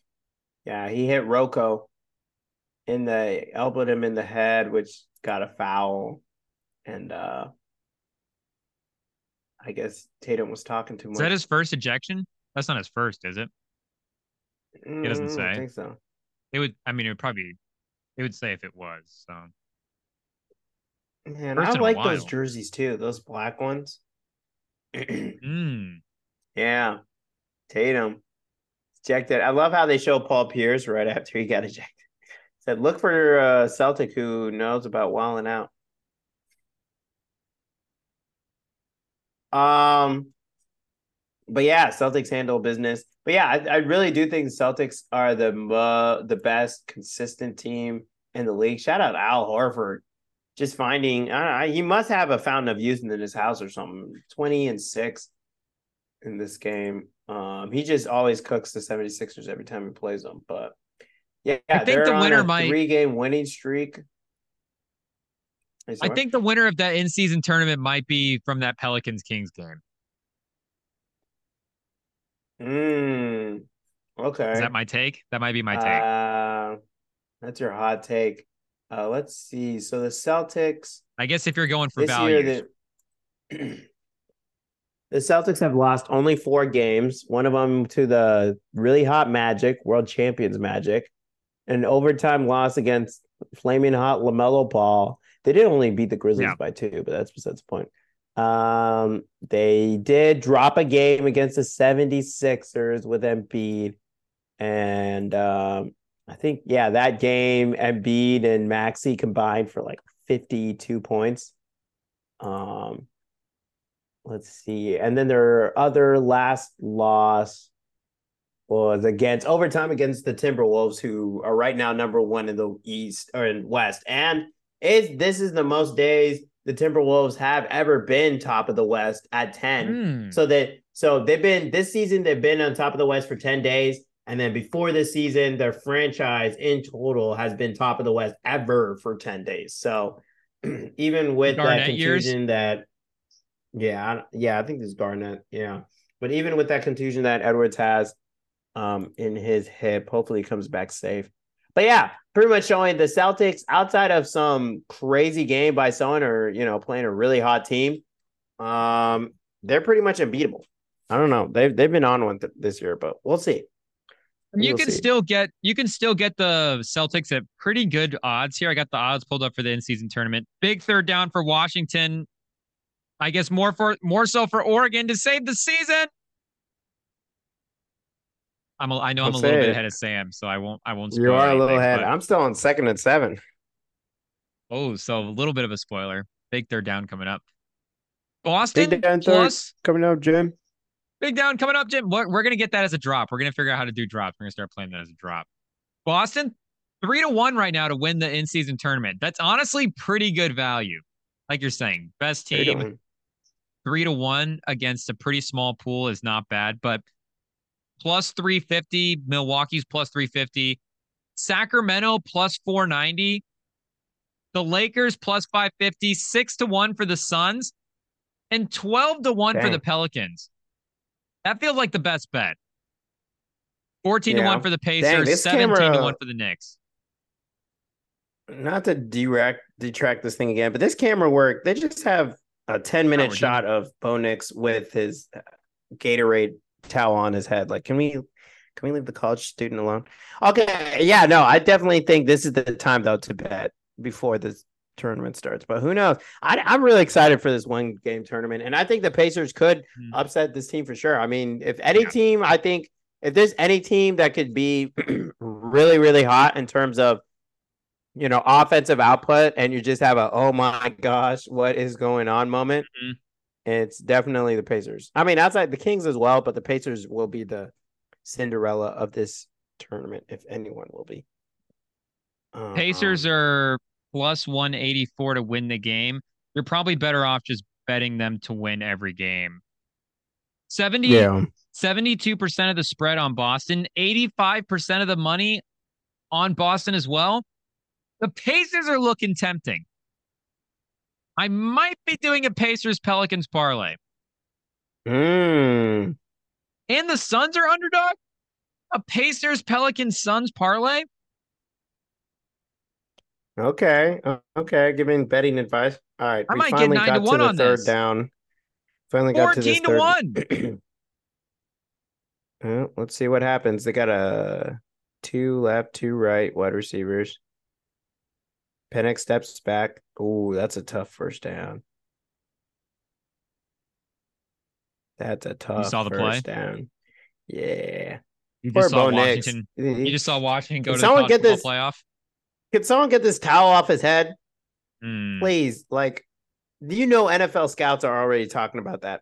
Oh, I just didn't like how you had a Oh, that's good. That's good. He's passionate. Yeah, but he's not up there cheering for his teammates. He's not getting his head up. He'll That's get a it great. in the locker room. We'll see. Poor Threw a pick tonight. 21 so of did- 34, three So did Penix. still, still a pretty good game from Bo Nix. Statistically, he had a better game than Penix. I think, right?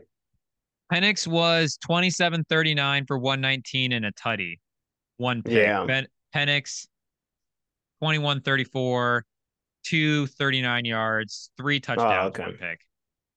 Oh, three touchdowns. Okay, they just didn't update the. So the fantasy numbers are probably close, but Nah, Penix three obviously touchdowns is going to put your head. Um, let's see. Was there anything else? 126 rush yards. basketball. Uh, Magic are playing out of their minds right now. Um, did you want to talk about Cuban selling the team? He's selling Uh, majority stake. He's still be in charge of basketball ops, so I don't even know how much that means. What that means for the um Mavs. Um, No, they're- but Jason Kidd, did you see him walking away from stage? It was such a What did he calm walkout. Uh, they were asking about Doncic and Kyrie's clutch rating and how it's a lot better this year, and he was like, "Oh, all you guys just keep hating on our team." And it, it's one of the funniest clips because Jason Kidd's Are so you- calm when he's talking up? about it. I don't know. Let's see if we can. Hopefully, IT won't. Let's see if IT can pull it up. It was Uh, just a random clip, and I was like, I'd never have really heard Jason Kidd talk for a while, like not at a press conference. Hmm. Um, and um, When I so saw the news about it, initial- too. When I saw the news initially, I was a little shocked because I, you know, it's Cuban selling the team. But like you said, you know, big picture, it's a majority stake he's selling, and he's still in control of basketball operations. So on the court, nothing really changes that much. That much. It's more obviously the business side of things, and it is a really interesting move from Cuban. If uh, we wanted to dive into it, I think he's trying to get into the casinos and the resort stuff, Oh, and it. Uh, we need to get some some permissions to share here. oh, do I need to give you access? Like, Shout out the host. But yeah, no, you're right. I think uh he's oh, so that was Tatum's second technical that he got thrown out for. Yikes. Um Punched but yeah, twice? I mean it, yeah, Okay, you're good. see. He uh it was um Okay, let's see here. Do you see it? We're getting. We're in. right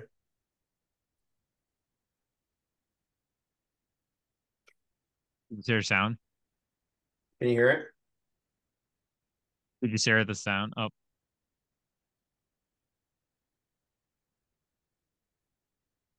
Can you hear now? You might have to try again and share the sound. Might have to what? Try it again and just share the sound Oh, let's see. real quick. Uh, oh, there we go. Okay, okay, yeah, sure sound. All right, let's try this again. Grandpa Sam slips out every now and Bad then. trade for Kyrie, the clutch situations were a struggle. Uh, what, and this year you guys are among the best in the league in those situations. What have you seen the difference in the dynamic, you know, specifically with uh, Luke and Kyrie when you're closing games? Um, I think maybe Tim, maybe it's the things that you guys thought should have happened day one, is that they should be successful right off the bat. Um, and it takes time. Failing is all right. It's not a bad thing to fail um, for a pro athlete because you can get better and learn from it. And those two are the best in the world, and we feel very comfortable with those two having the ball. Sometimes it goes in, sometimes it doesn't, um, but we learn from it. And I think they've answered that question um, from day one. Um, as you just mentioned, they're one of the best, if not the best, in clutch time. But that was a big big thing you guys wanted to make a big deal about last year, but you're not making a big deal about it this year because it's going good, right? So write some positive. I just asked you a question. And I'm giving you a answer. like I'm, you guys, you know, there's all right to write positive stuff. People will read your positive. you don't always have to be negative right? Like it's it's just the world's already negative enough, right? So let's see some positive stuff on some positive people that are playing, doing their job on a nightly basis. Making it a lot easier to do that this year. Well, uh, we're only into this year. We can't go back to last year, right? Like that's the problem. Have a good night. Was that Bontemps? Shout out to our guy Bontemps. It's it's okay to fail is a tough take from your head coach. I'm not gonna lie. It's a tough I mean, perspective get, from your head coach. I get what he's saying, but when you're not in the position of the Spurs, if you're in the Spurs position and your guys are all 20, you know, I don't. I think I think it was just so calming. His voice. I that's definitely the most calming mad walkout I've seen from an NBA head coach ever. Yeah. Definitely not. Who's the NFL guy that got really mad? Uh, I don't know. I don't know. Was but, he a uh, Bears Washington, coach? This game is pretty much down and sealed. Coach is getting doused already. Yeah. Yeah, this is this is the running back broke for a big run, so they can get him the information. But uh Michigan's yeah. gonna play Washington. Yep. Now going to a little bit of Pearson Truth. Let's hit up these corners. Rem, Spotify Wrapped React. You want to give your artist? Yeah, do we want to unveil our Spotify Wrapped? Here, let me pull it up quick. Okay, okay. Let me get, let me get my we Spotify. can start from five on up. Oh, are we gonna do a I countdown? did have a friend. Yeah, we can do a countdown. Make it interesting. I did have a friend who had Drake in their top five, even though they they Ooh. really didn't like the last Drake album. And it is funny to see how many people have Drake and they're and they're wrapped and they're like uh and it's like yeah you kind of yeah that that is you don't quit trying to hide well just wait for the list just wait for the list and i'm gonna be i'm gonna be fully transparent i'm gonna try to be fully transparent shout with, out uh, tran tran tran tran rem parent okay let's see here Oh, Trans Rem is a different character than Transparent Rem. I gotta be, you gotta be careful there. Um, Spotify React is for the artist. My number five. So I guess, I guess, I, well, we'll, we'll, we'll unveil the list until I tell you who's yeah. not on it and who, who I'm stunned. But number five is the most shocking one to me. It's, it's Jack Harlow sneaking on there. And mm. I don't know. I don't know number if we want to. No, number five. Number five. Okay, okay, good. I was worried you revealed your number one for a second there, but Harlow. Okay. And I don't, I don't, you know, we'll we'll unveil the songs too, top songs, but this is this is shocking to me. And I really? I've gone, you know, Spotify gives you the top 100. I've gone through. I've tried to look at the stats, and nothing against my guy Harlow, but there's another artist that I was just stunned that was not in my top five, and uh, I would probably have assumed he would have been in the Harlow spot. But hey, Harlow would have been in my top seven or eight regardless. So eh, maybe okay, top okay. top seven is probably strong. Definitely top ten. Definitely a top ten rotation guy. And apparently he snuck up to number five, but I'm not super mad about it. Yeah. Okay. Yeah. Having all right. That was my I, yeah, biggest. Harlow. That was my. That was my biggest. That was my biggest complaint though. But it's not. It's not too bad. Did you see the Harlow halftime show or in on Thanksgiving Day? I saw the Dolly Parton one. Mm. Mm. It was a lot better than the Harlow one. you got the Harlow first one mm for out of Sam.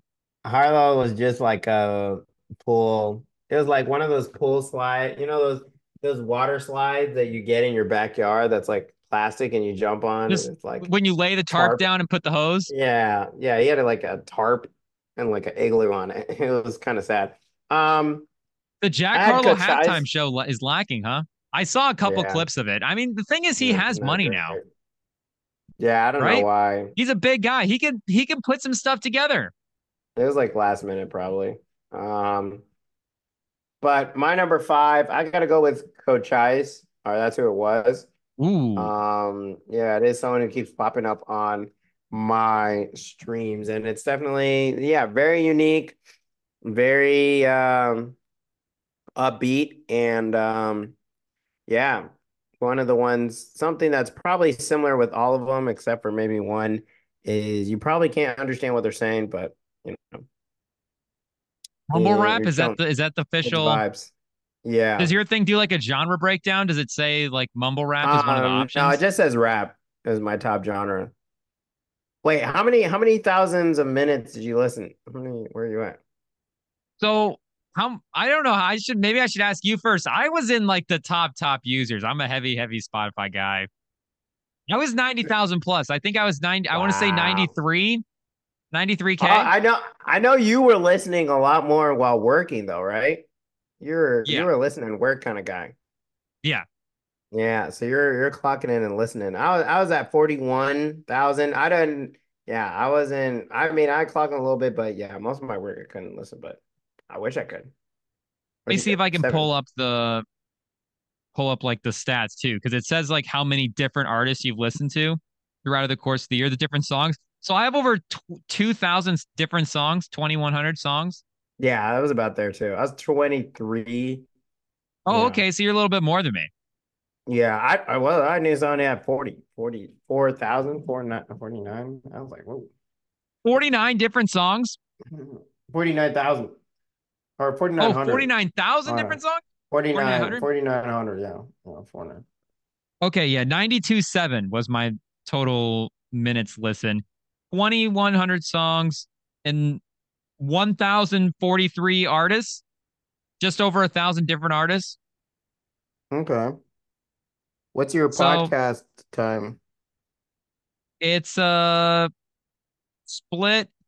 So the podcast thing is a little different now too, because I will say, like this past year, it's definitely I'm definitely listening to much a lot of them more on YouTube. Yeah. compared to Spotify. A lot of my favorite ones uh Oh, I played a well. thousand and 19, 1939 number of songs this year. So I'm about Hmm. I'm about 60k music on Spotify and about 30k Okay. podcasts. Yeah, a whole lot of podcasts. All right, who's your four? My number four, this is where the list really starts to get good. Number four, number four in minutes, number one in our hearts. It's our guy J. Cole. Mm. And really, really, he should be number four. Really, he should be number one. But Mhm. we'll we'll like we'll explain that when we get to number one. Uh, okay, okay. but he okay. is also number four. The songs All in the J. Cole library have put him at number four. All right, I got uh Lil Uzi at four, and I don't even know how, how he got there. I don't even know how he got. I, I mean, I guess I want to rock. I'm trying to think. I don't. I guess Were there you was on some of the There older? was one. Yeah. Um. Which one? The. Let's see here. I, I Let me I find my number I- one Lil Uzi song because he, he definitely made an ki- appearance in the top 100. It was definitely funny to look at my top 100 and be like, "Oh, this is like all my like songs." This is this year was my probably the best best top 100 I've gotten so far. I was Yeah. uh, really liked my music taste. Let's see. The way life Really? goes. No, but that's that was uh watch this. Just want to rock. Those were the two. Watch this was definitely up there. Yeah. And then there was um uh it was one of his older ones. Oh, and Shoota. Shoota was in my top 100 as well too. Playboi Carti. He's on that. Mm. That was sneaking in on the bottom though. That was 90 96. I'm trying to see. It's from his release. Is it for fun? Yeah. For fun. Yeah, for fun was the other Lil Uzi one I, I was Mm. listening to a lot. That's a new For one. Let me throw fun, that in yeah. a playlist. Yeah, well, it's from last year. It's like, um, so that watch this and just want to rock, I guess. Oh, this was off his red and white pack. Okay. Mm Mhm. And Merch just for and you. Mm. oh no. It's a hit was on that. Okay, I, I remember when he dropped this. Yeah. All right, who's your number three? Trace, Trace, Trace. Kendrick. Yeah. My number three was actually a new one this year. I had a friend who put me onto him. Um, and he had like two songs I really, really, really, really like. Um, called Lucki. Kind of a newish Ooh. guy. Um, he had he's definitely yeah, L Oh, with an I? B K I, yeah. Six point two uh, million listeners a month on Spotify. Yeah, his new new drink and um what was the other one? Um trying to find it. His his album this year, Money Grunt. And no, no, not that one. the Even though there was one song I kind of there was Flawless one I- Like Me in was okay. 2022. Wake Up Lucki in 2021. He's got Uh, albums going all the way back to 2013. So he's been around. He's yeah, put he's in the been work. around. I might have to give Lucki a shot. You got to be in the Um, top 1% of Lucki listeners. Yeah, but they didn't show it because I didn't. Yeah, I didn't. He wasn't my number one, so they didn't show how many. But Hmm. almost back and new drink were the two by him that I kept listening to. So it's kind of funny. Hmm. The number one person song, I, I don't even have that as my one of my top artists. My number one song is just it's funny. Um, who's your number two? Can I even say this? Do we have to cut this out? Kanye? Oh, uh-oh. Uh, Just listen. I I'm listening gonna- to the I music. thought this was gonna. I thought this was gonna get me canceled. Just Kanye in the music section, not Kanye in the podcast Mhm. section. Uh-oh. Kanye music is the listening supporting him. hours. Yikes. Okay. Except maybe the drink jams. Yeet. Yeet. Okay, no, number two for me was Drake. Drake was Drake Hmm. came in at number two. Yeah, who's your number one? Who's the number one artist for Rem this year? Yeah, it was Drake. Oh, Drake was number one. Okay. It was Drake. And really, it was J. Cole because the songs that put him up on the top were the songs that he dropped this year with J. Cole. But I think the, you know, what he showed that is important with dropping music now in the streaming era is, you know, the library that you have. Like when you drop music, it just people are on you now in a way where they just kind of go back and dive back into the whole Drake thing. And Drake's library at this point is so large. There's just so many Drake songs in any playlist. He has Yeah. so much music. It's not even again, it's not even like uh, J. Cole is prob J. Cole's my favorite guy. Like J. Cole's my number one guy. But just the um, I mean, this is the the the Spotify rankings are a math thing. And the math is Mhm. right now that Drake Cole just had or, or Drake Cole. Drake Cole is gonna be a, that's a killer tour that's Hey, about they're being happen, on but- tour. Yeah, yeah, yeah. yeah. But Drake is just the amount of minutes of Drake that are out there is, you know, uh, there's so much good Drake that's out there now that yeah. I mean, it's it, it's hard for him not to be this this high up in in your list. No, for real. I mean, he just has everything on there. So, no, that's why I'm number two. But number one, I got someone who collaborated with Drake uh, this past year, Yeat. Um, and 0.1% of listeners two years in a row. So, still, still uh, supporting my boy Yeat. Now, is that just is that just happen naturally, or do you know Spotify raps happening at the end of the year? Yeat's my guy. I'm gonna listen to Yeat a little bit more because I'm not gonna lie. The last couple of definitely years natural this year? Yeah. was it? Yeah, this year was a lot more because I already had like the infrastructure of his songs in my playlist already. And I I mean, I wasn't gonna take him down. I wasn't gonna stop listening to him.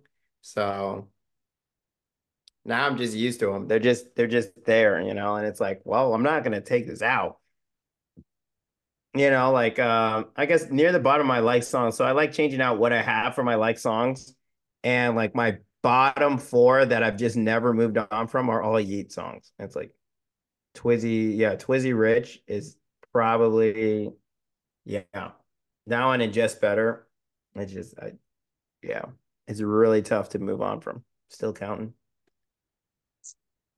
I'm not gonna lie. The last couple of years, I've definitely juiced my numbers a little bit. Definitely been like, okay, this is this is my number one song. I'm gonna play a little bit more. But this year, this year was just like totally natural. That's why the Drake thing was number one. It's just there's Yeah. so many Drake songs, and again, it was the J Cole thing. So that that might be my biggest thing. Like suggestion to Spotify would be, you know, again, like Drake, I guess Drake gets the credit for those songs, but if you're listening to a song because of the feature, like weirdly, the feature should get credit for it, right?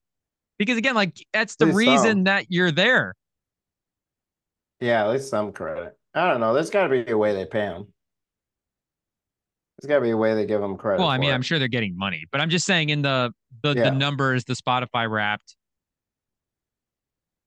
Yeah. Because again, really, so, J Cole I mean, should be my number one. And the the you one really that, want J Cole to be number one. The one that got left out that I just I still don't understand is Biggie. I don't understand how Biggie is not in my top five. Mm, he said, "I gotta guys gotta give me respect." Because I mean, if I, my top five songs, I mean, he's got two of my top five songs. Yeah, and he's got three think, or four in the top twenty. Let's see. I had Gunna my in my top five songs. My number one song, uh, called Ron Artest, is I don't even know what the artist name is. I just hmm. like the song. The song is just that good. Yeah, Glory Boy one one oh eight. I don't even know, but for some reason that was my number one song. I had no idea that that was gonna be my number one song. But I had um, a a Biggie. I had Biggie. More money, more problems. Number one. Okay. Champion Kanye West. Number two. One mic, one gun. Nas and Twenty One Savage. Number three. Juicy. Biggie making his second appearance, and then Feel the Fire, Metro Boomin, ASAP Rocky Takeoff. Once a month. uh, so yeah, I had Ron Artest by Glory Boy one one oh eight on one. Almost back by Lucki. New Drink by Lucki. Yeah, yeah, by uh by Yeat. I'm surprised that's the number one Yeat song, but that's a good one. And then somehow the Gunna new album. Ooh. F you mean the that's all I don't know. It's it's good. It's the the Gunna album was strong. I don't know how I made it. Late, late comeback made it to the fifth. I can't be mad about that. I respect that. The Gunna you know, album was a good album. Hopefully, hopefully my uh parents aren't listening to this part of the section. This is just Spotify. It's just, you know. Don't worry about. It. There's the going going back to the entire playlist. There was only five pop songs in my top 100. It was basically all you know, cool music. Yeah, it was interesting to go in the top hundred. It's interesting. You want to know what my number one pop song was? What? Just for research purposes. Mm, just for research. It bleep this part out. It was the Billie Eilish Barbie song. Oh, that's pretty good. Yeah, that was a great song. Must have been on that right after the movie. I got some Ice Spice. Yeah, mm some uh, and there's a there's a couple Elton John sneaking on there, but there. I don't feel yeah, like that counts as pop music. I that counts some as instrumentals like cracked in there. Um, first person shooter was 97th, 98th, 5th, 4th. First person shooter was shockingly high on mine. Uh, shockingly, like a little too high for a song that just came out. Exactly. Yeah, look, it's in my it's it's in it's this has got to be my top 30. Jeez. Yeah, if you look at it on desktop, it says the number next to it. Oh, does it? Here, let me pull it up quick on desktop. The other one that really pushed the J. Cole Drake thing over the top was J. Cole was on a Drake song in his I think it was well he it was on the Care Package album. Was that 2019? Mm. Called mm-hmm. Jodeci's Freestyle and that was a song. That song was top ten. That song was number eight. So that push again, the J Cole Drake thing, pretty high up. And first person shooter, thirty eighth, so top forty in like Jeez. a month and a half. Yeah, that is actually pretty crazy. Zooming up there. Some new Utopia. I know you didn't like that, but yeah, I wasn't a fan. All right. I also had some other uh piercing truth stuff come out. Let me see here if we want to get over to our rundown. Young Thug currently under trial, and I guess his lawyer had some truth to tell us about. Um, he uh, let's Do you know what. Young Thug stood for before the trial?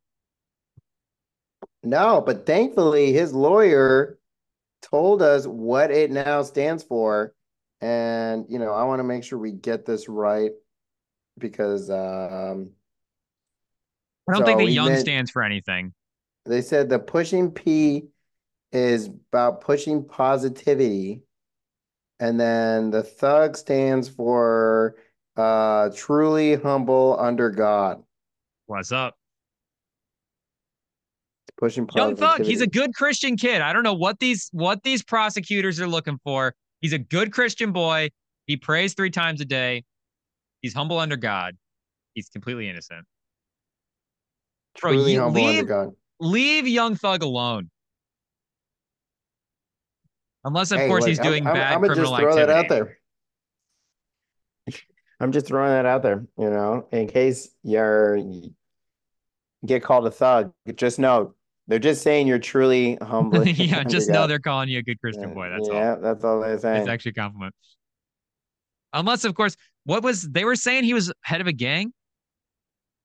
yeah, Let me see. I had the article pulled up here. It's it's not good. Young Slime Life. Mm-hmm. Yeah, YSL. Huh. Yeah. YSL. Isn't DK Metcalf learning YSL? Talk trash. ASL. Yeah. Young Thug's One attorney's letter. name is Brian Steel. That sounds as re- fake as Saul Goodman. It's a Remington Steele reboot. A studio gangster. Also, Young Thug's real name, Jeffrey Williams. He's not sitting there telling people to kill people. Doesn't need their money. He's worth tens of millions of dollars. And yes, it is Steel, S T E E L. Do we need to draft rappers' real names? Because Jeffrey Williams versus Young Thug. Jeff, Jeff is just humbly, truly humbly under God, truly humble under God. Is Jeff Williams a country singer? Jeff, Jeffrey Williams. I could see that. I don't know if Jeff Williams is on trial for. He's not defending the name Jeff Williams. He's definitely defending the name Young He's got caught in a RICO thing. Yikes. Oh, Gunna is involved too. Your boy Gunna. Yeah, no, Gun is in it too. Because I think Metro snitched or something. There's something. Boomin? Yeah, that's why no one else was on his album. No way. Did that actually Yeah. happen? Yeah, I think Metro Boomin snitched. I am not. Apparently, the streets are not talking to me. Let me see what Metro Boomin Snitch says. Maybe, I don't know. Let me see. Is the song Snitches and Rats have anything to do with about it? Let's see. I know he uh they're saying he I don't know. Someone told me like that because his last album he didn't have anyone But on Metro. Boomin produced the album. The last the Young Thug album. Didn't he produce a lot of those songs? Yeah, yeah. I thought he snitched. Maybe I'm tweaking. There's something. There's something. Who's who snitched on Young Thug? Let's figure this out. Was it the same guy that snitched on Tekashi? No, Tekashi was the one who snitched. Oh, that's right. Tekashi was the snitch. So this Yeah, thinking- headline from Hip Hop DX says Lil Durk believes Gunna snitched on Young Thug. Oh, it was it was Gunna, yeah, not Metro Boomin. Jeez. Yeah, Gunna's the one that came Yeah, out the Metro. Boomin's not a snitch. Yeah, Metro Boomin would never fold. So Metro Boomin's going down with the boys. Um, oh, I did have one last. Young Thug snitching on Jonesboro prompts gonna talk. I'm gonna go back and listen to Jonesboro. I did have one last um thing. What can you guess? So, sometime recently, USA Today released the top five most popular slang words used by teens in 2023. These are pretty common slang words. I think USA Today actually did their homework. Oh, So, what is what do you think are some of the most common slang words used by teens? And this is the longest word is like five letters. Like this is this is for this year. Very short. No curse words, obviously. Yes, this year. No curse words, slang words the kids are using. Yep. So you said the longest one is five. Yeah. Like these are short. Oh, this is very short. I'm not gonna lie. This is the first year I'm officially not a kid. I would Yeah, say know. I know my younger sibling would definitely get this. Like knock it out of the park. I would say this is like even last year. I would say I would have known what the kids are doing. This is the first year I do not know what the kids are doing. Um, so bougie is not a word they're using anymore. That's 6 letters. No, that's a lot. That's doing a lot. Wow. These are just like little, like one. There's one syllable, or like you know, and it and, and they all describe stuff. A lot of adjectives. Kids still say lit. Mm, no, but you're on the right track. You're on the right track. Those kind of words. I honestly don't even know slang words like that anymore. I say my what is what are the kids saying? Are there any clues you can give me? Um. Are these slang words that like have have been popular? Are these new? Yeah. No, they've been popular. Okay, okay. They're not totally new slang words. Do I get a hint? Um. How, what other hint can we give? Um. I mean, they're it's. I mean, one. it is pretty conversational. All right, the number number five. five. At number five, we got Cap. Oh, I could have got that. I could have got that. Cap at number five. Yeah, Cap another five. So those kind of Holy cow. Yeah, if I didn't get Cap, I'm gonna struggle with this list. Uh, This is a- tough. yeah. I'm old. I'm Hey. old, Sam. Did you give me this list to tell me I'm old? I, I don't know what the you. kids are saying. You're What's number four? one. You right now, salty. Salty. salty, the, the kids are You saying salty. salty a lot. Yeah, salty. Okay. Okay. Interesting. Salty, I feel like is salty. salty. I feel like is old, but Yeah, these are like and now it's like super bounced new. back. Yeah, But like, I don't feel like people were saying cat back in the day. Like, I feel like salty was around. mhm. Okay, so that one was around. Okay, so maybe something's made a bounce back. Do the kids say groovy in 2023? Oh my gosh, this is not not a good scene right now. Prayers up for Rem. Number three is Yeet with two e's. Yeetin. Hmm. You know, yeet your. He's The kids are saying yeet more than the window. cap? Yeah. That feels like cap. Okay. All right. So you, that's what USA Today is saying. You got two. I got there's two left here, Rem. The most popular ones. These are pretty. These are really popular. People say them all the time. They're both three letters. Three letter, three letter slang words. Not lit, Mhm. not cap. Hmm. I guess I don't use kid words that much. Hmm. I think you do Do for I this have- next one. Yeah. I've heard you use it a lot. yeah. Probably both, actually. Oh, really? I use this one a Not lot. Not the first one. Not the first one, but second one. The next one, yeah. Next one on the list, yeah. This one I use? Now I don't even know what words I use. Now I don't even know Oh, what I'm good. He said it's done. Uh, number two is bet. Okay, okay. I you For bet, sure, bet, for bet, bet, sure. bet. You know. Bet bet. All right, you ready for the number one one? What's the number one? Sus. Sus. Uh, that so is people- sus. This list is sus. That's terrible. The kids aren't saying sus the most. Yes, they are. So the top five from bottom to top, Cap, Salty, Yeet, Bet, and then coming in at number one, pause, Sus. It's Sus. Tap, Suspicious. salty, yeet, bet, and sus. Yeah, that's what the kids are saying. I can see it. I You feel think- like I would think like say teenagers, you're in high school, like, oh my gosh, it's so sus.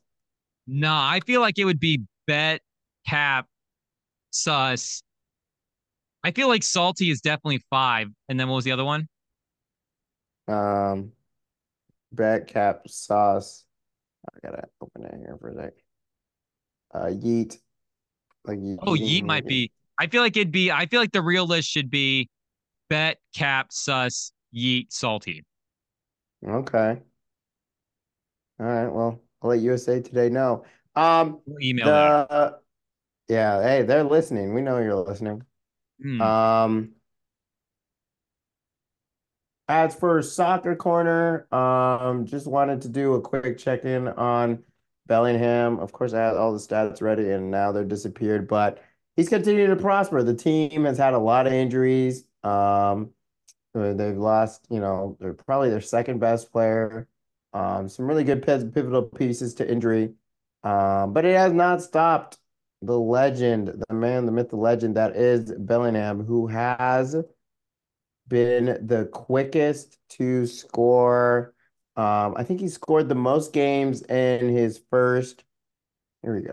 Give me a second. We're almost got this pulled up uh, to get the exact stats. So he has he has become the first player in the club's history, mind you, this is a pretty old club, uh, to score in each of his first four European Cup games, um, continental. He's still continuing. He scored 15 goals in 16 games.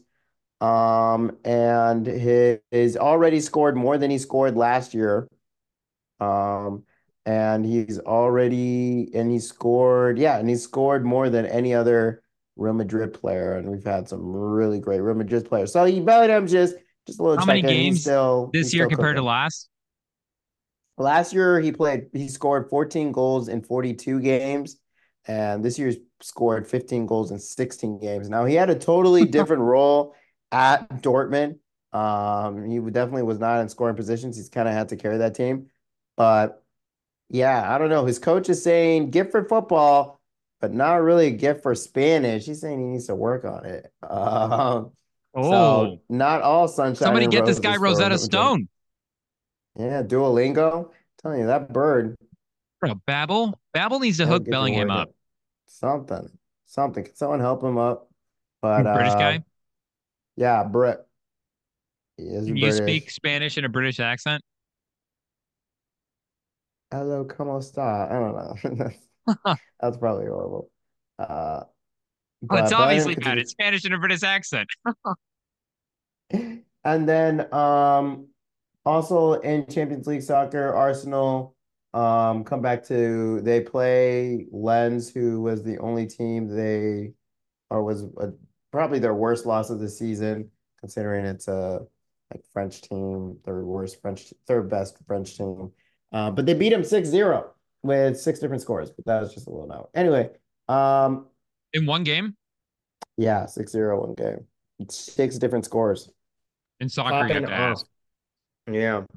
Um, and last but not least, in Frisbee Corner this weekend, Pan American uh championships down in the Dominican Republic. Good time of year to hold that. And um, yeah, I think that's pretty much just all Pan America. They're they're hosting they're mixed, yeah, mixed open, men's, men's, women's, mixed, masters also. So the older people open, mixed, men's, women's, mixed. So uh, just all of uh uh Pan America pretty much is in Dominican Republic for frisbee right now. So They're in, happening so they're in weekend. DR. I was just gonna look up where they were Yeah. at. yeah, The WFDF, WFDF. WFDF, World Flying Disc Federation. Yeah, World Flying Disc. They're all there. There we go. So I think these are all the club teams there, which is kind of interesting that the Minnesota teams kind of travel there. I don't know why. They don't just have like I a scores page. I don't know why American teams. Oh, so I think you said they don't have a what? trying to find like a a scores or oh here we go. Here's a rankings. Should I share our rankings quick? Yeah.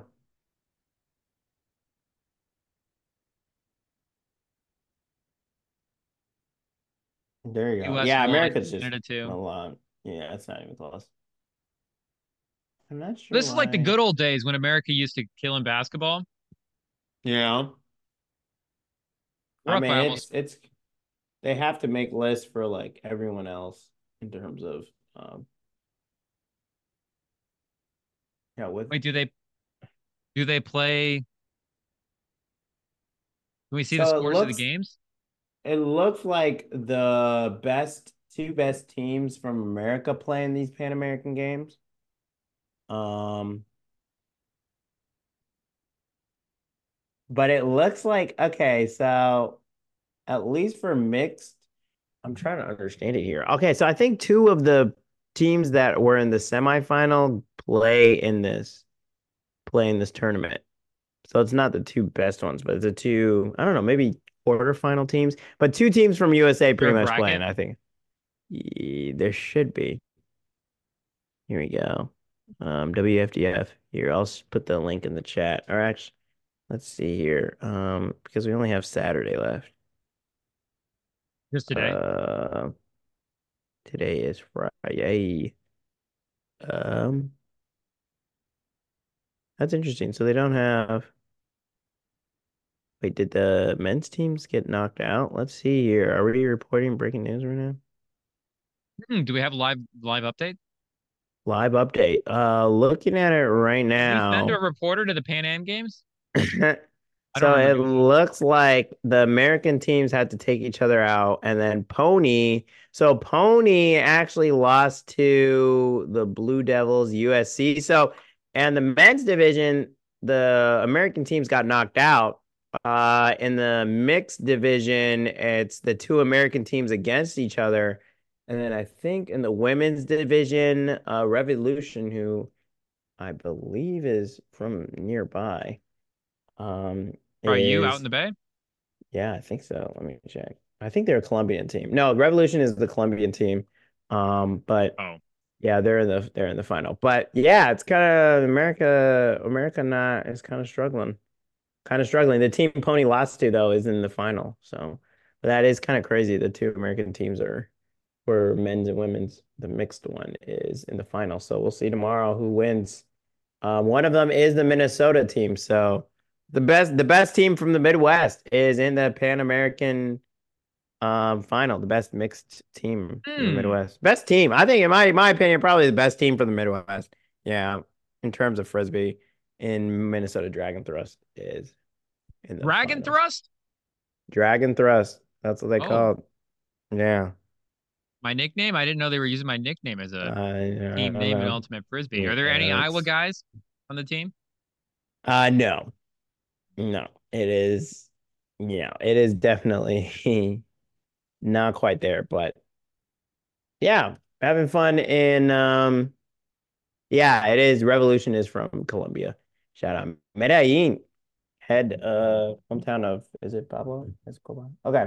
Anywho, Oh, let's go be to Allen in the Dominican Republic. Allen. Alan. Oh, looks like connection's not working with Alan. Oh. IT needs to. Uh, Alan, We'll I- I think it. Alan. Yeah, Alan will have a Report question, live from the Pan Am games next week. They give you a live broadcast. Um, but yeah, that should be about it for the pod. Make sure you check out the YouTube. Make sure you check out the Spotify, all wherever you get your podcast. Um, don't come at us for our wrapped. And uh, yeah, I know a lot of people watch the decent um 20, 10, 20 minute clips on YouTube. So keep up the good work, Rem. I know he's hard at work editing. And uh, yeah, we'll we'll talk to you guys later.